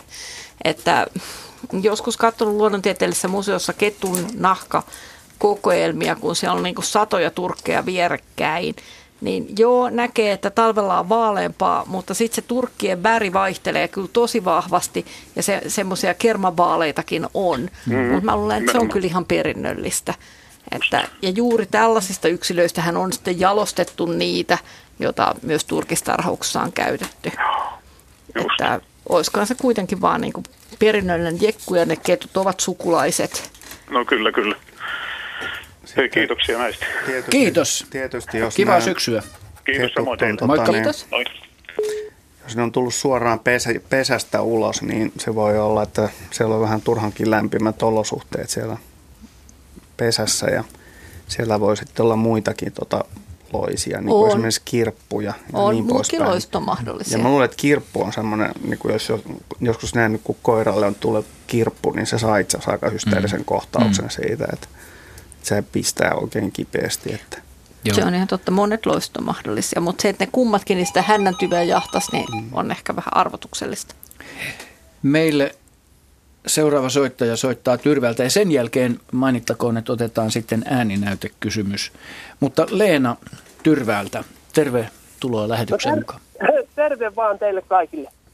Hei. Juu, minä tuota, olen huolestunut tuosta hyvin mukavasta, komeasta koppakuoriaisesta tästä tämmöisestä isosittiäisestä, joka on ollut hyvinkin yleinen silloin, kun minä olin lapsi ja sen jälkeenkin, mutta nyt, kuinka niitä nyt on elämä järjestyksessä, eli hyvin epäjärjestyksessä varmaan, kun ei niitä juurikaan näe. Ja missä ne voisivat ollakaan, kun ei ole enää mitään lehmän läjiä eikä semmoisia. Joo, näin se menee, että iso on meillä, meillä harvinaistunut ja käytännössä niin, niin tää, meillä on itse asiassa kolme sittiäislajia Suomessa ollut ja taitaa olla niin murheellisesti, että pienin näistä Kiotrupes vernaalis, kun se nyt nimeltään oli, niin kuulostaa keväiseltä sittiäiseltä, mutta en, joka tapauksessa niin se on ollut tyypillisesti lammaslaitumien ja tämmöisten hyvin karujen laitumien lajia. Ja on hävinnyt kokonaan sukupuuttoa. Ja tämä taas on mieltynyt, tämä iso sittiä, niin erityisesti hevosen lantaan ymmärtääkseni. Ja, ja tota, nykyään on, on tota niin karjaa, karjaa aika paljon vähemmän kuin aikaisemmin, niin, niin silloinkin kun sitä ilmaantuu niitä uusia tiloja, niin niin se ei ole aina, aina niin kuin mahdollista, että, että toiset vastaavat tilat voi olla hyvin kaukana näistä paikoista, eikä nämä lajien leviäminen on niin helppoa. Ja, mutta havainto on kyllä valitettavasti oikea, että isosittiäinen on, on kovasti vähentynyt. Ja, ja tota, sit, se sitten? Niin. Sitten on vielä tämäkin, että, että tota, vaikka hevosia toki on jossakin kunnissa melkein jopa enemmän kuin ihmisiä, niin Suomessakin, niin, niin sitten se lanta usein kerätään aika huolellisesti talteen ja, ja sitten toisaalta eläimiä lääkitään matolääkkeillä välillä ja, ja nämä matolääkkeet tappaa lantakuoriasten toukkia. Joo. Eli heret, herätkää paapomasta niitä elukoita liikaa, että saadaan, saadaan ne sonnat hyötykäyttöön. Tämä ei lannasta tehdään, tai aletaan tehdä jollain erikoisella luvalla täällä aika lähellä niin sähköäkin, kun sitä ruvetaan polttamaan tai kaukolämpöä ja mitä hänestä tehdään hevosen sonnasta. Ja Joo. sitten tosiaan lehmäläjät, niin eihän niitä, nehän on paljon sisällä suurissa pihatoissa sanoo, eihän ne sontiaiset siellä pärjää. Ja, ja Joo, ja, ei, kyllä ne vaatis luonnontilaisen elinympäristö, johon se laatta putoaa. Että että tota, me itse, itse tota niin, kun me, meillä on lantiaislajeja itse asiassa aika paljon, siis tämmöisiä, tämmöisiä tota, lantakuoria, se on muitakin kuin nämä sittiäiset. Ja Joo, niin metsäsittiäinen, joka on näistä monipuolisin, niin sehän saattaa jopa sienillä elää. Mm. Et siksi, siksi se pärjää ihan hyvin meillä vielä. Ja, mutta niin, meillä on on varmaan niin, yli sata lajia ainakin, niin tämmöisiä pelkästään lantakuoriaisiin kuuluvia lajeja näiden isojen sittiäisten lisäksi. Ja, ja huomasin tuossa Öörössä, kun Öörössä niin pari, pari vuotta sitten aloitettiin ää, uudelleen karjanpito ja karjan laidunnus. Ja ne elää siellä koko niin kuin kevästä myöhäis, myöhäiseen syksyyn nämä, nämä tota, lehmät ja – siellä on tota niin, ä, tätä pitkä, pitkä ä, turkkista. Aivan, Joo, just niitä. Ja tota niin, nyt kun viimeksi avasin pari viikkoa sitten ainoan laitumella olevan valopyydykseni, niin huomasin, että siellä oli enemmän lantiaisia kuin mitä normaalisti tulee koko vuonna kaikkiin valopyydyksiin yhteensä. Ja silloin oli sellaisia lajeja, joita en ollut koskaan aikaisemmin havainnut. Eli kahden vuoden niin kuin karjanpidon jälkeen niin alkaa saareen tulla luultavasti Viron suunnalta, niin kuin siellä nyt on vielä jonkun verran enemmän kuin Suomessa karjanpitoa. Niin purjehtineet sinne sitten? Ne on lentäneet, ne on erittäin hyviä lentämään kyllä monet näistä lajeista. Ja on mielenkiintoista nähdä, että miten tämä karjanpito niin monipuolistaa sitten jatkossa. Joo, tällaista pohdiskelua. Leena, Kiitos, kiitos kysymyksestä ja hyvää syksyn jatkoa. Mennään ohjelmassa eteenpäin. No, hei hei. samaa teille, hei hei. Hei. Ja niin kuin sanoin, meillä on soittaja Kaarina on siellä linjoilla, mutta nyt Kaarina hold your horses Malta sen verran. Me otetaan tähän yksi ääninäytekysymys, tehdään nämä kaikki kuvalliset ja äänet käsitellä tämän lähetyksen aikana. Pasi Ilkka, äänitarkkailija tuolla lasin toisella puolella laittaa meille äänen ja sen jälkeen kerron tähän sitten tämän Tapani Tiitolan Vaasasta lähettämän ääninäytteen saatesanat.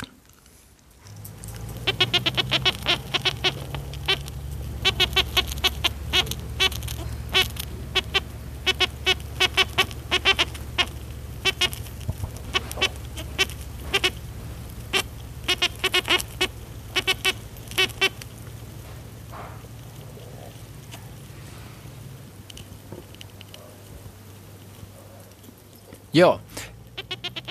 Tässä tämä vielä soi alla ja Tapani kirjoittaa näin. Vanhan peruskorjatun hirsitalon seinän sisästä kuuluu outoa pörisevää ääntä. Muistuttaa joskus morsetusta tai myös vinkulelua.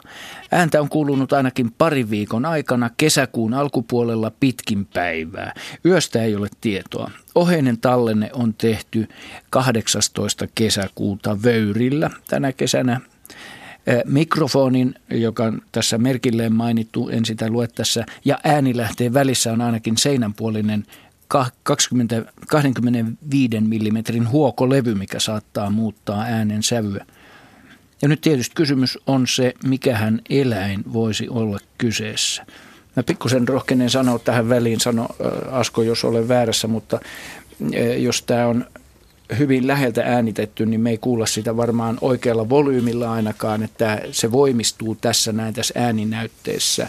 Ja sitten kun tässä sanotaan myöskin pistää korvani tai silmäni tämä pörisevä ääni, tässä juuri pörisevää ei, ei kuulu. Mutta siinä veikkaan, että kun me lasketaan tämä volyymi lähelle sitä, minkä ihmiskorva siinä paikan päällä kuulee, niin se muistuttaa enemmän pörinää. Mutta aika aika hassun kuulosta. Oletteko sitten koskaan kuullut mitään vastaavaa? Ei ole. Kaikki Kyllä hirsiseinän sisästä kuuluu mm. milloin minkäkinlaista tikitystä ja nakerrusta. Että on kuullut monenlaisia ääniä, mutta en Joo. nyt tehdä just ja tähän. Vikinä ja, ja raapina, vikinä ja raapina myöskin, mutta en, en itse ainakaan nyt juuri tällaista ihan Kyllähän no, tuossa heiteltiin epäilyksen varjoa johonkin kimalaisen suuntaan ja voisin uskoa, että tämmöistä ääntä voisi vois pitää siellä. Mä olen mökilläni kuullut suoraan sanoen, niin ö, joitakin kesiä sitten. E, puutalo, ei hirsitalo, ikkunalistan ja seinälaudotuksen välisestä aukosta todennäköisesti mennyt tai jostain. Aukko ei ole ollut millään tavalla suuri, mutta sieltä seinästä kuulu. Siinä, siellä menee pieni eriste, joka on sellaista eristevahtoa laitettu ja sieltä jostain kuulu tämmöinen hyvin hiljainen ääni, jonka kuuli, kun mitään muuta ei, ei muuta kuin käkikellon raksutus, niin kuului, kuului semmoista, että mikä täällä nyt, se muistutti pikkusen, niin kuin se oli niin hiljainen, että se muistutti jotain niin kuin pientä sähköritinää, että siellä on joku sähköjohto tai joku häiriö. Mä kuuntelin sitä tarkkaan, laitoin korvan siihen, se ei voi olla mikään muu kuin joku eläimen aiheuttama Mulle ei selvinnyt, mä en lähtenyt sitä seinää avaamaan, mutta vielä yksi huomio siihen liittyen. Lattialla sen kohdan alla oli pientä ö, jauhetta, jauhetta, jonka se oli ilmeisesti puusta tai sit siitä eristeestä irrottanut, koska se oli, sitä oli valunut siihen kohtaan lattiaan. Et joku hyönteinen siellä on. Mä en lähtenyt repimään auki sitä. Mä viesaisin tuota Jaskan kimalaista, koska tiedätte se hetken, kun kimalainen lentää ikkunaa, että meinaatte ottaa sen pois ja sitten, mm. että sitä käsin halua ottaa, vaan otatte jonkun pakastepurkin tai mm, jonkun lasin tai muun. No mä otan mm. usein jonkun lasin tai muun ja mm. laitan sen siihen lasiin ja sitten sujautan sinne paperin väliin.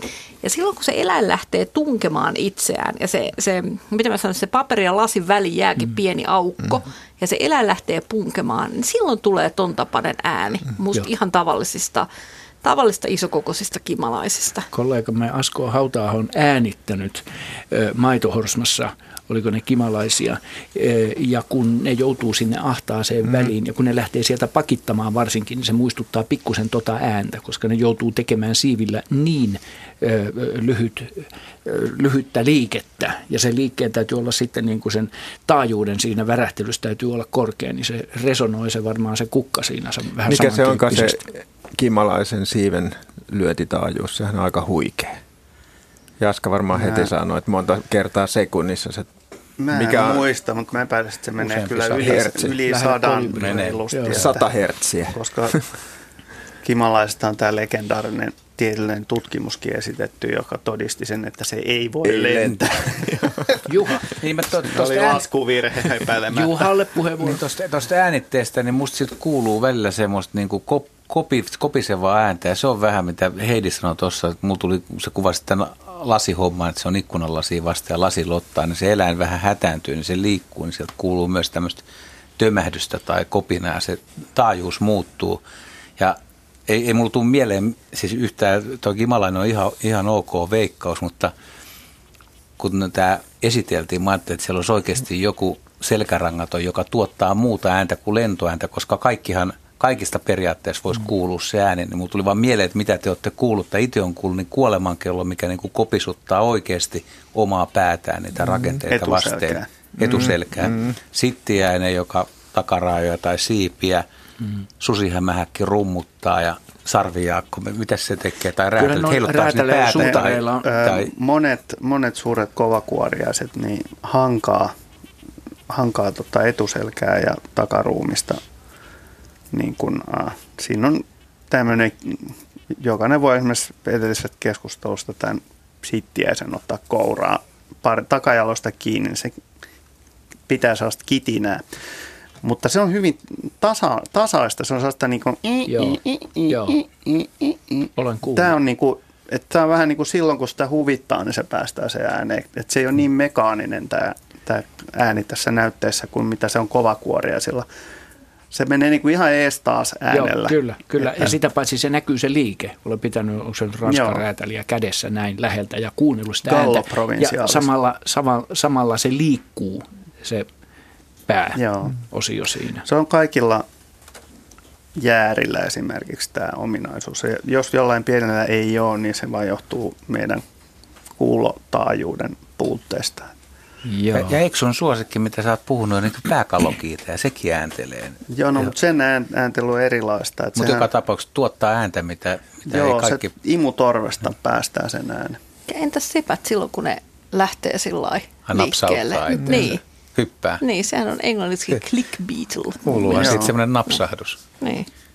Joo, täällä Asko kaivo esiin Kauri Mikkolan vastauksen joidenkin kuulijan kysymykseen. Täällä Lapissa Laanilassa on kattolaudotusten välissä mantukimalaisen pesä, mutta tässä siinä, siitä kuuluu varmaan useampi ääni. Ovat muuten, muuten mukavia, mutta välillä ne käynnistävät oikein generaattoria, hirveä hurina muutama minuutti kerrallaan, sitten se katkeaa leikaten. Osaavatko no, ne lämmittää pesää. Joo, nimenomaan. Ja se soundi on pikkusen paksumpi ja no, erilainen. Joo, ja se on Huminalla niinku... tuulettaa pesäänsä. Osa, osaavatko, eli osaavat.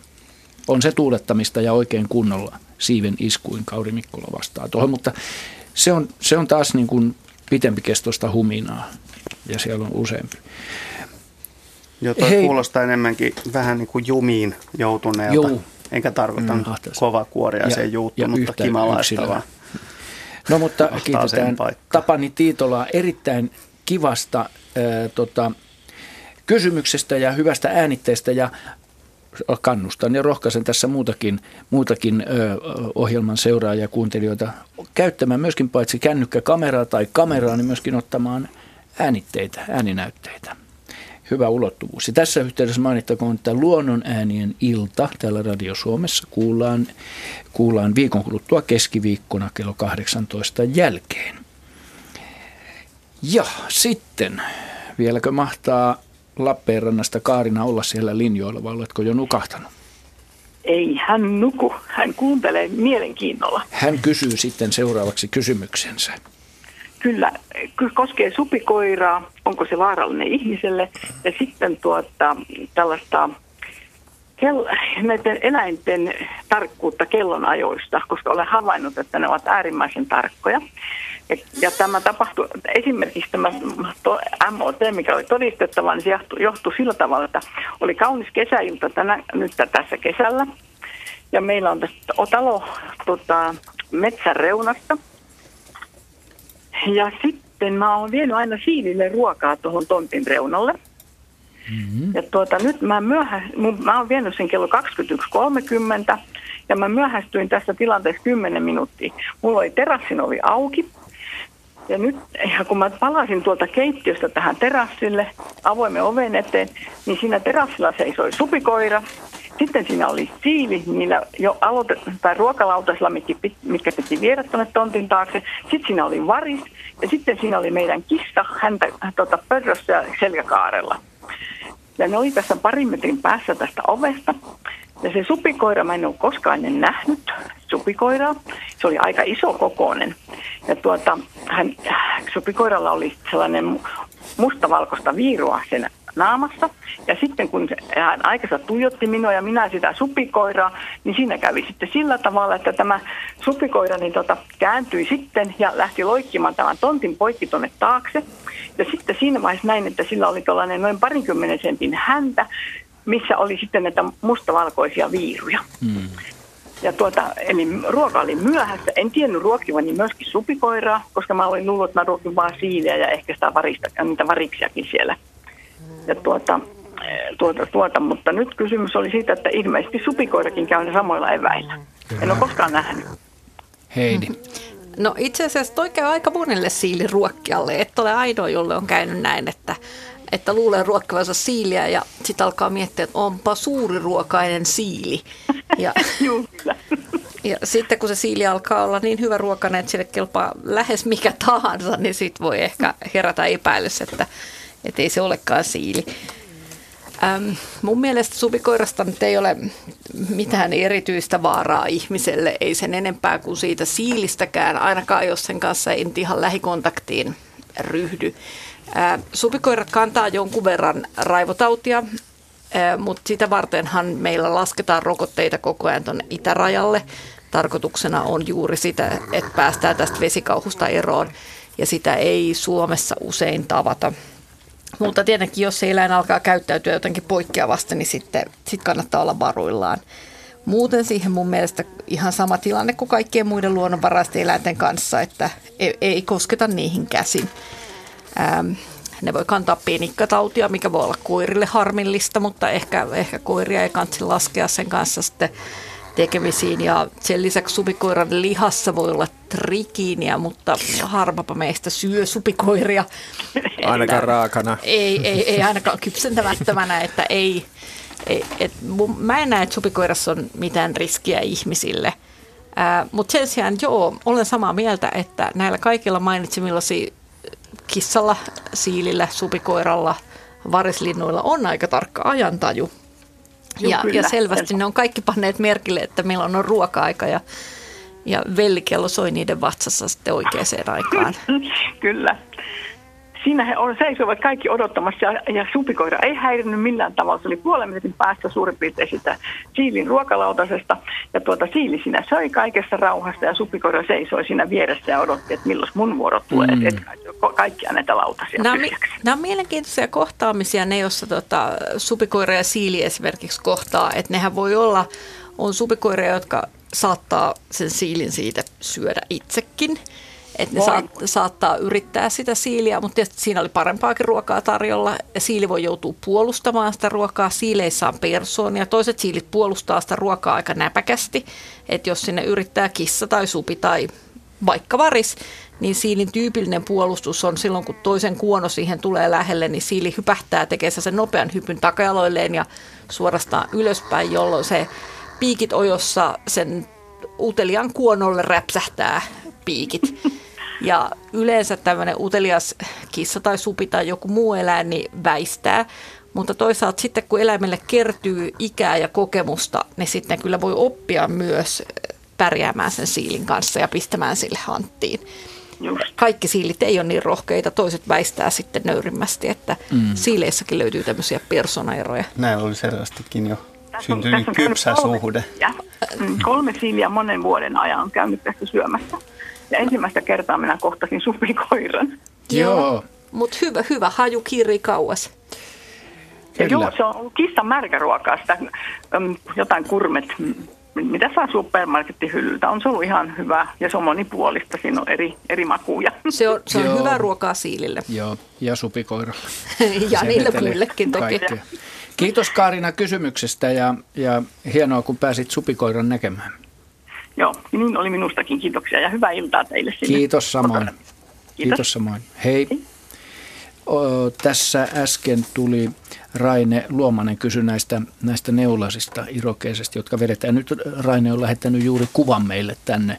Ja tämä maaperä on ilmeisesti pehmeämpää kuin se kuva, mitä me aikaisemmin katsottiin, missä me oletettiin, että ne, ne tota, tässä näytän raatilaisille tai, Joo, tai asukkaassa näytetään. Kyllä se on lierojen puuhia. Joo, lierojen, lierojen kannalle käännytään tässä. Joo. Nyt. Kiitos Raine kuuliaisuudesta ja täydet kymmenen pistettä todistukseen huolellisesta tar- huolellisuudesta, tarkkaavaisuudesta ja hienosta kuvasta. Joo, tota, nyt otetaan yksi soitto. Meillä on vajaa ö, 15 minuuttia, itse asiassa tarkoittaa 14 minuuttia lähetysaikaa jäljellä. Otetaan yksi soitto tähän ja sitten otetaan tämä viimeinen kuvallinen kysymys tähän lähetykseen sen jälkeen. Jouni Hiltunen Kotkasta, terve. Terve. Mulla olisi oikeastaan kaksi kysymystä ja yksi mm. toive. Hyvä. Ensimmäinen kysymys olisi sellainen, että onko niin kuin löydetty luonnon eläimistä niin syöpää? Silleen niin kuin ihmisillä on yleistynyt nämä syövät, niin miten noilla villieläimillä on Hyvä kysymys. tilanne? Haluatko saman tien esittää? esittää no toinen, toinen kysymys on sitten se, että sinilevä, kun on yleistynyt tässä parinkymmenen vuoden aikana, niin miten luonnon eläimet sitten, kun ihmisiä varoitetaan, että lemmikeille ei saa juottaa vettä, niin Joo. esimerkiksi hanhet tai nisäkkäät, kaikkihan ne juo kuitenkin, ja joki ei ole kaikkialla niin merivettä. Niin Joo. Niin osaako ne muka niin varoa vai häviääkö niitä, niin kuin, kuoleeko niitä ja ihmiset ei vaan tiedä sitä? Joo. Lähdetään vastailemaan näitä. Tämä? Joo, otetaan se toive sitten, kun näihin on Joo. vastailtu. Syöpäkysymys on mun mielestä oikein hyvä. Kyllä. Kyllä. Jasko vastaa, kyllä. kyllä. kyllä. Ja sitten mennään Sä voisit toiseen. vastata tähän nyt tyhjentävästi. No esimerkiksi Tsernobylin alueella, kun se kosahti sen ydinvoimalla, niin kyllähän siellä eläimet, eläimet sai tota, niin, kaksi häntää syö, syöpää. Ja, mutta siellä myöskin kaikki, kaikki ne lajit, jotka joutuivat lajityypillisistä syistä jäämään alueelle, niin, niin niillä on myös havaittu semmo, semmoista asiaa, että vaikka syöpä edelleenkin siellä ne eläimissä esiintyy, niin, niin ne on myöskin tota, niin, tullut paljon vastustuskykyisemmäksi tälle säteilylle niin kuin vuosien varrella. Että siellä on niin kuin, näennäisesti hyvinvoimat elä, voivat eläinkannat ja tällä hetkellä niin Chernobylin tällä suljetulla alueella on useimmissa isossa nisäkkäissä Euroopan vahvimmat kannat. Haarapääskyt, jotka tulee pesimään ydinvoimalla niin kuin rakenteisiin, niin kupsahtaa niin kuin saman kesän aikana. Se johtuu ravinnosta. Mm. Eikö se johtuu säteilystä. radioaktiivista säteilystä, johon mm. ne ei ole tottunut. Siis no, populaatio ei ole. Hyvä pesemäpaikka, sinne tulee pääskyjä ja uudelleen uudelleen sen perusteella ne kuolee. Mm. Mm. Miten sitten tota sellainen, niin kuin ihan, eihän ihmisetkään syöpään sairastu välttämättä säteilyn kautta, niin. vaan ruoan kautta. Niin lähinnä tällaista mä niin kuin ajattelen, no, joo, toinen on järkevää, että niin, kyllä, kyllä. on järkevää toi mm. säteily, mutta joo. ihan no, luontaisesti. No, niin, no syöpähän on vähän niin kuin kahden tyyppistä ainakin niin kuin tässä mielessä tarkasteltuna, että sellaisia syöpiä, jotka tulee ikään kuin eläimille sen takia, että ne elää vanhoiksi. Ja, ja luonnossahan harvoin käy niin, että eläin elää vanhaksi ja kudokset alkaa sitä myöten solujen, ää, solujen lisääntyessä ja kopioituessa uudestaan ja uudestaan alkaisi tapahtua virheitä. Että ihmisillä se on just tyypillistä siksi, että me elämme niin vanhoiksi, syövät yleistyvät, mutta on eläimilläkin syöpiä – ja osa syövistähän on myös virusten aiheuttamia, mitä ei, ei ehkä joskus 70-luvullakaan vielä tiedetty. Ja, ja se, se, on niin kuin, se on ehkä vielä ö, yleisempää, koska sellaiset syövät voivat tulla myös nuoriin eläimiin. Et voidaan tavata kasvaimia eläimistä, jotka on kuolleet nuorenakin. Mutta tota, ja sittenhän voi olla myös joku ulkoinen ärsyke. Joo, joka Säteily, saa säte, so, niin kuin säteilystä puhuttiin auringonvalosta tai sitten joku ihan joku ihmisillä puhutaan asbestista. Mm. Saattaa se jollakin eläimilläkin, jotka elää jossain rakennuksessa, niin aiheuttaa samankaltaisen, jos siitä joutuu hengityselimiin ja näin poispäin. Mutta, mutta totta on, että näitä raportoidaan tosi vähän. Kyllä joo. Mutta että... nämäkin, tämän tyyppisetkin syövät, niin ne liittyy siihen pitkäikäisyyteen, että nehän kehittyy vähitellen tämmöisen mm, ulkoisen mm. ärsykkeen soluille aiheuttamat muutokset. On. Meidän koti, taas... kotieläimillähän siis lemmikkieläimillä nimenomaan niin, on. niillä paljon korkeammat syöpä, syöpä tota, prossa kuin luonnoneläimillä, koska tuommoinen ei pit, mm. pit, pitkälle pötki luonnossa tuollainen sairas eläin. Mutta totta on, että sairaat, sairaat ja yhtään heikkokuntoiset eläimet katoaa niin nopeasti sitten saalistajien suihin, että ikään kuin se todistusaineisto tuppaa häviämään meiltä. Joo. Mutta ja, ja mitä tästä radioaktiivisuuteen on tulee, niin onhan siis meillä uraanista peräisin syntynyttä raadonia esimerkiksi mm. tietyllä kallioperäalueella, ihan täällä pääkaupunkiseudullakin, että tavallaan tuommoinen voimakas säteilylähde vaan paljastaa tämän kudosreaktion niin, niin nopeammin. No entäs sitten tämä sinilevä kautta eläimet, hanhet, nisäkkäät? Joo, kyllä niitä kuolee. Aha. Sen takia niitä usein tota, on, on noissa tutkimuslaitoksissa selvitettykin. Osa, niin, no esimerkiksi me... lintuja. Niin, tunnetaan koko ajan se, että, että koira kuole, koirille sattuu hassusti ja neuvotaan koiranomistajia, että ei päästä rantaan. Mm. Ja jos sitä sattuu koirille, niin kyllähän sitä tapahtuu luonnoneläimillekin. Ja itse asiassa sinilevämyrkky on havaittu myös kaloille tietyissä tilanteissa olevan myrkyllisiä. Että tota, jotkut selittämättömät tai ensin selittämättömiltä vaikuttavat kalakuolemat on sitten paljastuneetkin joku sinilevä myrkyn aiheuttamaksi. Joo, ja nämä viranomaiset mieluusti ottaa tämmöisiä, kun on enemmän eläimiä kuin jostain syystä, niin, niin ne haluaa, haluaa nimenomaan selvittää sen todellisen syyn. Ja siinä koska siinä voi olla, olla kyseessä... Juominen, jos eläimet juo vettä, välttämättä eivät ne tiedä sitä, että siinä on sinilevää. Ja toinen on sitten, jos on vaurioitunut iho sitä kautta voi tulla myöskin myrkytyksiä. Infektiota. Mm. Joo, tästähän tulee myöskin se, että karjalaidun silloin kun sinilevää esiintyy, niin maan, tota, karjanhoitajia kehotetaan pitämään niin laidun alue erillään Kyllä. sieltä rantavedistä. Mutta Joo, totta on, että näitä, näitä tapauksia jää kiinni tosi vähän. Joo. Et silloin syntyy just tämmöinen mielikuva, että luonneläimille ei ehkä kävisi näin. Joo. Se on jännä, että nimenomaan juominen vesilinnullekin, ja niin kuin, jos nyt joku lintuporukka, niin nimenomaan merilinnut luulisi olevan niin kuin jossain määrin vastustuskykyisiä, mutta siitä huolimatta niin, niin niitä kuolee ajoittain näihin. Ja silloin on usein myöskin ollut kalakuolemia semmoisessa tapauksessa. Ja sitten jos ajatellaan niin esimerkiksi talvivaarassa silloin, kun siellä rupesi menemään se ensimmäinen tota, niin, saastosalas tai mikä riivattu se oli, niin sinnehän lensi lintuja ja sitten ne rupeaa juomaan siitä mm. ja se on täynnä niin kuin tavaraa, niin, mm. niin se on jännä, ettei ne niin ollenkaan tajunnut, tajunnut että tämä ei välttämättä ole hyvän makustakaan edes.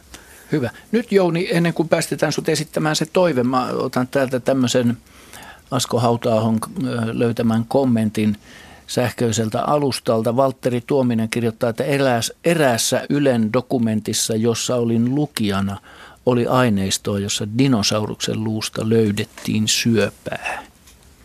Joo, mäkin itse asiassa muistan tämän tapauksen, Joo. nyt kun sanon. Joo, jos taisi olla tiededokumentti sairauksien alkuperäistä jaksona, jakson nimeltä Syöpä. Nyt Jouni on toiveesi aika. No vielä sen kommentin haluan sanoa, että Jaha. ilmeisesti tähän hanhi-ongelmaan, tähän valkoposkihanhi ongelmaan, olisi vastaus pinitellä. Ainakin toive, että se Niin se olisi ratkaisu, luonnollinen aika, ratkaisu. Aika raju ajatus. No, Mutta tota, niin se toive, niin, niin se, sellaisille, jotka teille antaa määrärahoja, niin sellainen toive, että tota, niin näihin kysymyksiin saataisiin vastaus vaikka netistä. Sitten ne, jotka ei pääse lähetykseen, että tota, niin saisi siihen mieltä, että jos ei ehdi, ehdi lähetykseen, niin selviäisi ainakin asia, että tämmöinen toive. Joo, kiitos. Siitä meni osa tuosta toiveesta meni tuossa ilmeisesti talon taholta sensuroituna pois tuosta kysymyksestä. Ei kuultu kuultu siitä kuin alku ja loppu, mutta asia tuli selville. Lisää rahaa niin. ja heti, lisää liksaa. Niin, Joo, mutta toi toive on myöskin noteerattu, että varmaan täällä Askovia asiaa eteenpäin viethän. kyllä hän nyökyttelee. Ja lähetykset on kuultavissa Yle Areenassa. Kyllä, kyllä ne on kuultavissa Niinpä. Yle Areenassa. Vastauksena Ari haluaa vielä niin, tähän vielä sanoa. näistä myrkyistä, myrkyistä. Että Tässä tota... vaiheessa aika on sen verran, Ari. Toivotan Jouni sulle hyvää syksyä ja kiitos soitosta. Kiitos, kiitos. Hei. Niin sen verran sinilevämyrkystä, että sinileväthän on hyvin monimuotoinen ja laaja eliöryhmä. Mm. Ja niitä esiintyy kaikissa luonnonvesissä ja muuallakin kuin vesissä siis näitä syanobakteereita. Ja se ei automaattisesti tarkoita sitä, että jos on sinilevää vedessä, että siinä on myös myrkkyä. Ne on lähinnä nämä nodulaariosuvun sinilevät, jotka tuottaa näitä ihmisille mm-hmm. myrkyjä muillekin ihmisellä läheisille eläimille, esimerkiksi kotieläimille, vaarallisia myrkkyjä, näitä maksamyrkkyjä. Et läheskään kaikki sinilevät ei ole ollenkaan myrkyllisiä. Et se ei automaattisesti tarkoita sitä, että sinileväkukinta vedessä tarkoittaa sitä, että olisi myrkkyä siinä vedessä. Joo. On pienenä huomiona. Kiitos Ari, hyvä täsmennys. Nyt on ohjelma-aikaa sen verran vähän jäljellä, että emme ota enää soittoja tähän lähetykseen. Otetaan kuvallinen viimeinen tämän illan kysymyksistä, jonka te kuuntelijat löydätte Radio Suomen etusivujen kautta. Kari Saarinen on lähettänyt kuvan Toukasta kysymyksellä, kuka hän on ja mistä tänne saapui, sitaateissa viittanneen lauluun. Eli lienee Perhosen Toukka löydettiin 15. elokuuta tänä kesänä Säkylän Pyhäjärven rannalta. Siinä on kaunis mustavalkokeltainen keltainen toukka. Ja musta. Ja musta. Mä sanoin mustavalkokeltainen. Okei, okay, joo. Selvä. Pitääkö joo, kyseessä on savukaapuökkösen toukka. Tämä kaapuökköset on semmoisia vähän malliltaan kiitäjän muotoisia yökkösiä ja käyttäytyykin osittain vähän hieman samalla tavalla – ne on äh, hyvin runsaslainen ryhmä maailmassa ja Suomessakin on yli kymmenen lajia, josta monet aika uustulokkaita. Ja, ja tämä savukaapuyökkönen oli pitkään tämmöinen Ahvenanmaan erikoisuus meillä. Se, tämä toukka elää erilaisilla keltakukkaisilla kasveilla. Se esimerkiksi saaristossa on usein ää, valvatilla – mutta esimerkiksi sarjakeltanot ja muut tämmöiset moniaat kukkaset niin kelpaavat. Ja se on tässä niin kuin viimeisen 30 vuoden aikana tasaisesti runsastunut Suomessa ja levinnyt uusille alueille. Ja on nykyään ihan tuonne Virolahdelle, ehkä Kouvolan seudulle asti idässä ja sitten ehkä jonnekin Porin seudulle sitten pohjoisessa. Ja, ja sen lisäksi tota, niin toinen laji, joka hyvin paljon muistuttaa tätä, tätä niin on, on semmoinen kuin idän kaapujökkönen, joka on, on kuvattu aikanaan Uralilta ja Japanistakin toisella nimellä. Ja, ja se on hyvin saman näköinen, mutta siitä ei, ei tunneta kuin yksi vanha havainto meiltä itä, tota niin, Elimäeltä. Ja pari vuoden takaa itse asiassa ystäväni Kim Rossi löysi tota Virolahdelta Suomen toisen yksilön ja tämä oli hyvin eksoottista. Se on hyvin samanlainen toukka. Joo. Kiitos Jaska vastauksesta palokärjen ääntelystä. Voitte jo päätellä kaikki, että lähetys on loppumaisillaan. Kiitämme vielä Kari Saarista hienosta kuvasta. Ja seuraava lähetys on tasan kuukauden päästä 17. lokakuuta jälleen kello 18 jälkeen luontoilta silloin syksy on jo toivottavasti pikkusen edempänä. Tervetuloa silloin mukaan lähetykseen, hyvät kuuntelijat. Kiitämme Arvon Raatia aktiivisuudesta. Kiitos äänitarkkailijalle ja, ja Asko Hautaaholle. Ja ei muuta kuin mukavaa syksyä. Hei hei.